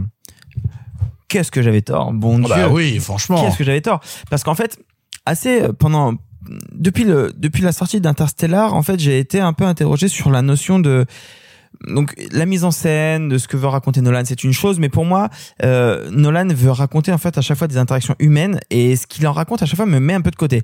Je me souviens qu'à l'époque d'Interstellar, il faisait des interviews où il expliquait que pour lui, c'était pas qu'un film de SF, c'était un film sur un père et ses enfants. Oui, mais là c'est parce que tu parles d'un mauvais film. Oh, arrête, euh, Marc Moquin. Bah, je suis un peu d'accord. Oh, vous arrêtez tous les deux. Non, non. Oh, continuez tous les deux. Non, non, le film a plein de qualités, mais sur le niveau purement humain, je le trouve complètement à côté de la plaque. Et en fait, avec le recul Inception, avec toutes les qualités que je peux y trouver, pareil, en fait, l'histoire entre DiCaprio et sa femme, et, enfin, on s'en fout. Ce qui compte, c'est le dispositif. Et donc, j'ai revu ce film, Le Prestige, en me disant, pour moi, Nolan est un excellent technicien. Mais à quel point sait-il raconter les histoires humaines? Et bon Dieu, en fait, oui, il sait le faire. Il sait le faire parce que le prestige, c'est pas qu'une rivalité entre deux hommes, c'est plus que ça. J'y ai vu, je me trompe peut-être, ce n'est qu'une une interprétation, mais pour moi, c'est vraiment la symbolique même de la masculinité la plus toxique du monde entre ce qu'ils représentent eux, la rivalité entre les deux, ce qu'ils essayent de construire quitte à sacrifier leur famille, les personnages féminins qui sont sacrifiés mais tout le long. C'est ce qu'on appellerait un concours de beats. Exactement. Ah c'est littéralement un concours de beats, C'est ouais. littéralement un concours de beats avec tout ce que ça implique euh, sur euh, mettre de côté les femmes, mettre de côté la famille, mettre de côté tout ce qui compte, c'est l'honneur, euh, l'importance d'être important entre guillemets. Et en ça, le film est fichtrement plus malin que quasiment tout le reste de la filmographie. Je mets quand même, contrairement à toi, au-dessus The Dark Knight, qui pour moi un vrai chef-d'œuvre. Je porte euh, mes mots. Ah, non, mais je suis d'accord avec toi. Personnellement, moi, The Dark Knight, je pense que c'est son, son plus grand meilleur. film. Je suis d'accord. Et en fait, pour moi, le et, prestige. et puis surtout, je pense que, tu sais, on parlait de, je parlais en intro justement de la manière dont il avait d'annoncer euh, les cartes qu'il avait en main au début du film Ouais. pour ensuite s'amuser avec. Pour moi, justement, The Dark Knight, c'est celui qui le fait euh, de manière la plus ludique. Moi, c'est beaucoup ce que j'aime, c'est mine de rien que la manière dont il a de te poser le décorum de l'histoire avec The Dark Knight pour ensuite te mettre le Joker qui vient te dire, bah voilà, j'ai un jeu de cartes en main. Sauf qu'il y a un mec qui vient poser des bombes à l'intérieur de mon jeu et comment le personnage du Joker en 10 minutes te fait cette scène avec ce montage où il tue six personnages à la suite Ouais. en, en 5 minutes de film où tu fais ah oui d'accord donc en fait les cartes qu'on m'avait annoncées en fait je trouve que The Dark Knight est encore plus intéressant quand tu le reprends à l'intérieur de la filmographie de Nolan et quand tu vois la manière qu'il a de construire ce scénario et la manière dont un personnage vient les détruire Après, euh, là-dessus, je trouve quand même que, sachant le twist, parce que j'ai revu le film euh, il y a pas plus tôt que ce matin même, et euh, je connaissais le twist final que j'avais un peu oublié, mais quand on revoit le film, il nous revient assez rapidement. Le film est assez intelligent pour nous les indiquer tout le long de l'histoire, à travers des indices plus ou moins grossiers. Le twist n'a pas d'importance. Oui, parce qu'au- Parce qu'au fait, au fond, c'est pas ça qui importe. Mais c'est ça en fait. Ce qui m'intéresse dans ce film-là, contrairement au reste de Inception ou quoi, c'est que habituellement, Nolan a tendance à mettre justement le twist au cœur de l'histoire. Tu vois, il a, il a, il a tendance à vouloir mettre le plot twist C'est- un c'est- peu au centre du naturellement dans récit, C'est parce qu'on en a fait, et ça, euh, je ne sais pas si c'est à cause de lui, à cause de la réception de ces Peut-être. films, mais parce que parce qu'on en a fait, parce que la presse, parce que tout ce que vous voulez, on a fait un cinéaste à twist. C'est à twist. C'est comme un moment ce qu'on a fait sur euh, Shyamalan. Ouais, sur Bah, Shyamalan. Shyamalan, Oui, on a même fait un cinéaste. hein. C'était c'était C'est vil. Vilain. Carton rouge. Euh, Sorry, sorry. tacle alors que le village est un chef-d'œuvre Euh, non Voilà, plus. non, je me permets de le mais- rappeler à chaque émission, euh, mais- c'est un film. Toujours pas, mais un jour peut-être. Euh, Incassable? Incassable, c'est formidable. ok très bien Euh, Incassable, mais, incassable, mais, cassé. mais, mais- mais tu vois, ce que je voulais dire, c'est qu'on en a fait comme ça un cinéaste qui est prisonnier. C'est pour ça que tout à l'heure je parlais de concept. On en a fait un cinéaste qui est prisonnier de son concept, c'est un petit malin, etc. Alors que dans le prestige, ça n'a pas d'importance. Que le film se termine par ailleurs de cette manière ou d'une autre manière n'a pas d'importance. C'est intéressant parce que ce que te montre le film à la fin te montre une sorte de de de de de, de, de tourbillon infernal dans lequel sont pris les personnages, qui est assez vertigineux et assez agréable. Mais ça a très très très très très peu d'importance par rapport aux deux heures de film que tu viens de te taper avant. Ouais, mais il y a un truc qui est grandiose à côté de ça, en plus de ça, dans le prestige, qui est un truc qu'à mon sens n'arrivera plus à faire Nolan par la suite, c'est à créer du tragique et du tragique humain. Et j'en veux pour preuve. Alors il y a plein d'exemples de ça dans le film et dans les interpénétrations, les intertextualités qu'il y a entre les deux journaux qui sont lus. Mais il y a une réplique incroyable et qui nuance tout le film et qui pour moi en fait dans le vrai, dans le premier sens du tragique, du tragique shakespearien, une réplique qui est une des dernières répliques du film. Euh, alors attention, je spoil, mais si vous n'avez pas vu le Prestige, bah c'est pas ma faute si vous n'avez pas de vie. Euh, tout simplement, le personnage de Hugh Jackman est en train de mourir, il vient de se faire tirer dessus, il vient de comprendre quel était le tour dont il a été victime, et là il dit, il dit à Fallon, il lui dit mais mais vous n'avez pas compris, vous en fait, vous ne savez pas ce que c'est. À chaque soir, à chaque tour, de me demander si je suis celui qui se noiera ou qui vivra. Et ça se joue à deux niveaux de tragédie absolument géniaux. Le premier, c'est peut-être de se dire, peut-être qu'effectivement, la coïncidence a voulu que ce soit toujours ce premier Jackman qui survive et qui vive avec la culpabilité, ou peut-être qu'en fait, chaque Jackman qui renaît, renaît avec la culpabilité. Et, ça, c'est, on- attends, on- et ça, c'est on une parlait de tragédie. l'annonce du twist, mais ça, c'est annoncé pour moi dès le début, avec Bien le sûr. tour de magie avec l'oiseau. Bien sûr, où, bien sûr. Où, t'as justement ce gamin qui pleure en disant, mais il est où son frère et tout. Voilà. Exactement, oui. C'est annoncé dès ce tour de magie. Au bout de cinq minutes, euh, Nolan t'annonce, voilà de quoi va parler mon film et voilà pourquoi les enjeux humains, les enjeux dramatiques vont être aussi intenses. Oui, et puis et c'est une tragédie grandiose parce que la tragédie de ce personnage qu'on a pris pour le méchant, le calculateur, en réalité, c'est le terrifié, c'est l'oiseau dans la cage. Et je trouve que c'est d'une beauté et j'ai envie de dire d'une élégance infinie envers son méchant ou tout simplement son antagoniste que de lui conférer cette humanité, cette chair, de dire mais je souffre et il sera plus capable de ça pour moi après. Je fais une très très courte parenthèse. Du coup, si vous avez aimé à peu près tout ce qu'on a dit sur le les coutures, la magie, etc. Il y a pas longtemps, il y a quelques mois, j'ai vu un film qui m'a beaucoup fait penser au Prestige et en fait, c'est possible que Nolan l'ait vu euh, parce que certes le Nolan vient d'un bouquin euh, c'est une adaptation on l'a pas dit ça vient d'un bouquin Christopher Priest. Christopher Priest exactement Je suis quasi sûr de deviner à l'avance de quel film tu vas parler. j'en doute en fait mais Vas-y. tu peux tirer Josiane, 45 ans, et- secrétaire Est-ce que c'est un film d'Orson Welles non pas du tout Ah bah non. Euh, je n'allais pas parler de F for Fake mais Ah, si mais c'est J'ai cru que t'allais parler de F for Fake Non, non. justement. J'ai vu un film français qui s'appelle Les Magiciennes, qui est un film que vous ne connaissez sûrement pas, qui est tiré de Boileau Narcejac, vous savez, le Oh, duo oui. d'écrivains français qui a qui a donné l'œuvre qui donnera d'entre les morts qui donnera Vertigo. Bref, et j'ai vu donc ce film euh, Les Magiciennes, donc qui date des années 50, et voyez-le parce qu'il y a tout un truc de magie, de double, de trouble, etc. qui m'a beaucoup beaucoup rappelé Nolan. Je ne sais pas si Nolan l'a vu, c'est euh, voilà, c'est un, film de Serge Friedman de 60 pour être précis. Je ne sais pas si Nolan l'a vu, mais en tout cas, ça m'a beaucoup rappelé quelques enjeux et quelques thèmes du prestige. Jetez un œil aux Magiciennes, ça existe en DVD chez Gaumont. Fin de la petite parenthèse hors sujet. Et moi, juste pour conclure, parce que je me souviens qu'avec Simon, on était très en accord sur un film qu'on avait vu à Deauville, un film d'horreur avec Rebecca Hall. Je suis très contente de voir ce casting où on a euh, Christian Bale, euh, Hugh Jackman, Scarlett Johansson, Michael Caine, mais voir Rebecca Hall dans un rôle aussi touchant et poignant, moi, ça m'a ravi. Et le film d'horreur en question était La proie du nombre. Merci. Alors pour le coup, j'imagine pour conclure qu'on peut dire qu'on conseille aux gens qui ne connaîtraient peut-être le cinéma de Nolan que à travers ses dernières œuvres, à savoir Interstellar, à savoir Tenet, etc., de découvrir euh, le prestige parce que mine c'est une pierre angulaire de son cinéma. Ah oui, attends, et puis dernière parenthèse. Après, vraiment, j'arrête, je suis désolé. C'est le film qui m'a fait réaliser ado, mais c'est important, parce que c'est le film qui m'a fait réaliser ado que Hugh Jackman était un vrai acteur. De quoi Mais de quoi tu parles? Mais parce que, mais Bah, parce, parce, que, que, la parce que quand films, euh, c'est juste Hugh Jackman. Non, non, Vous- non, mais- vous vous arrêtez immédiatement. Attends, attends, attention. Non, mais j'ai 15 ans. Pour toi, Hugh Jackman, c'est, c'est, c'est Wolverine. Wolverine. Fin de l'histoire. Et c'est le moment où tu découvres que l'acteur qui n'est pour toi qu'un personnage, en fait, est un, au-delà, super acteur. C'est car vous ne pensez pas à Wolverine pendant, quand vous voyez le prestige. Et c'est pas évident. C'est-à-dire, c'est le moment où c'est quand même un rôle qui vampirise sa carrière. Des Puis C'est au même moment. et c'est au même moment, il y a des acteurs qui ne sont jamais remis de ce genre de rôle. Et, et c'est et, et c'est pour ça que, que Hugh Jackman, même si malheureusement sa carrière n'est pas tout à fait ce qu'elle devrait être, mais Bah, je pense euh, que surtout au cours des dix dernières années, là, elle est pas à la hauteur de ce que devrait être le bonhomme. non, mais bon, il a fait quelques. Bon, moi j'aime beaucoup Prisoners, etc. Mais mais Mm. il a fait quelques excellents rôles. C'est un, fi- un film où, où je me suis dit Hugh Jackman est un acteur formidable et par ailleurs bien meilleur que Christian Bale, qui n'est pas un mauvais acteur forcément, mais qui, est un besogneux.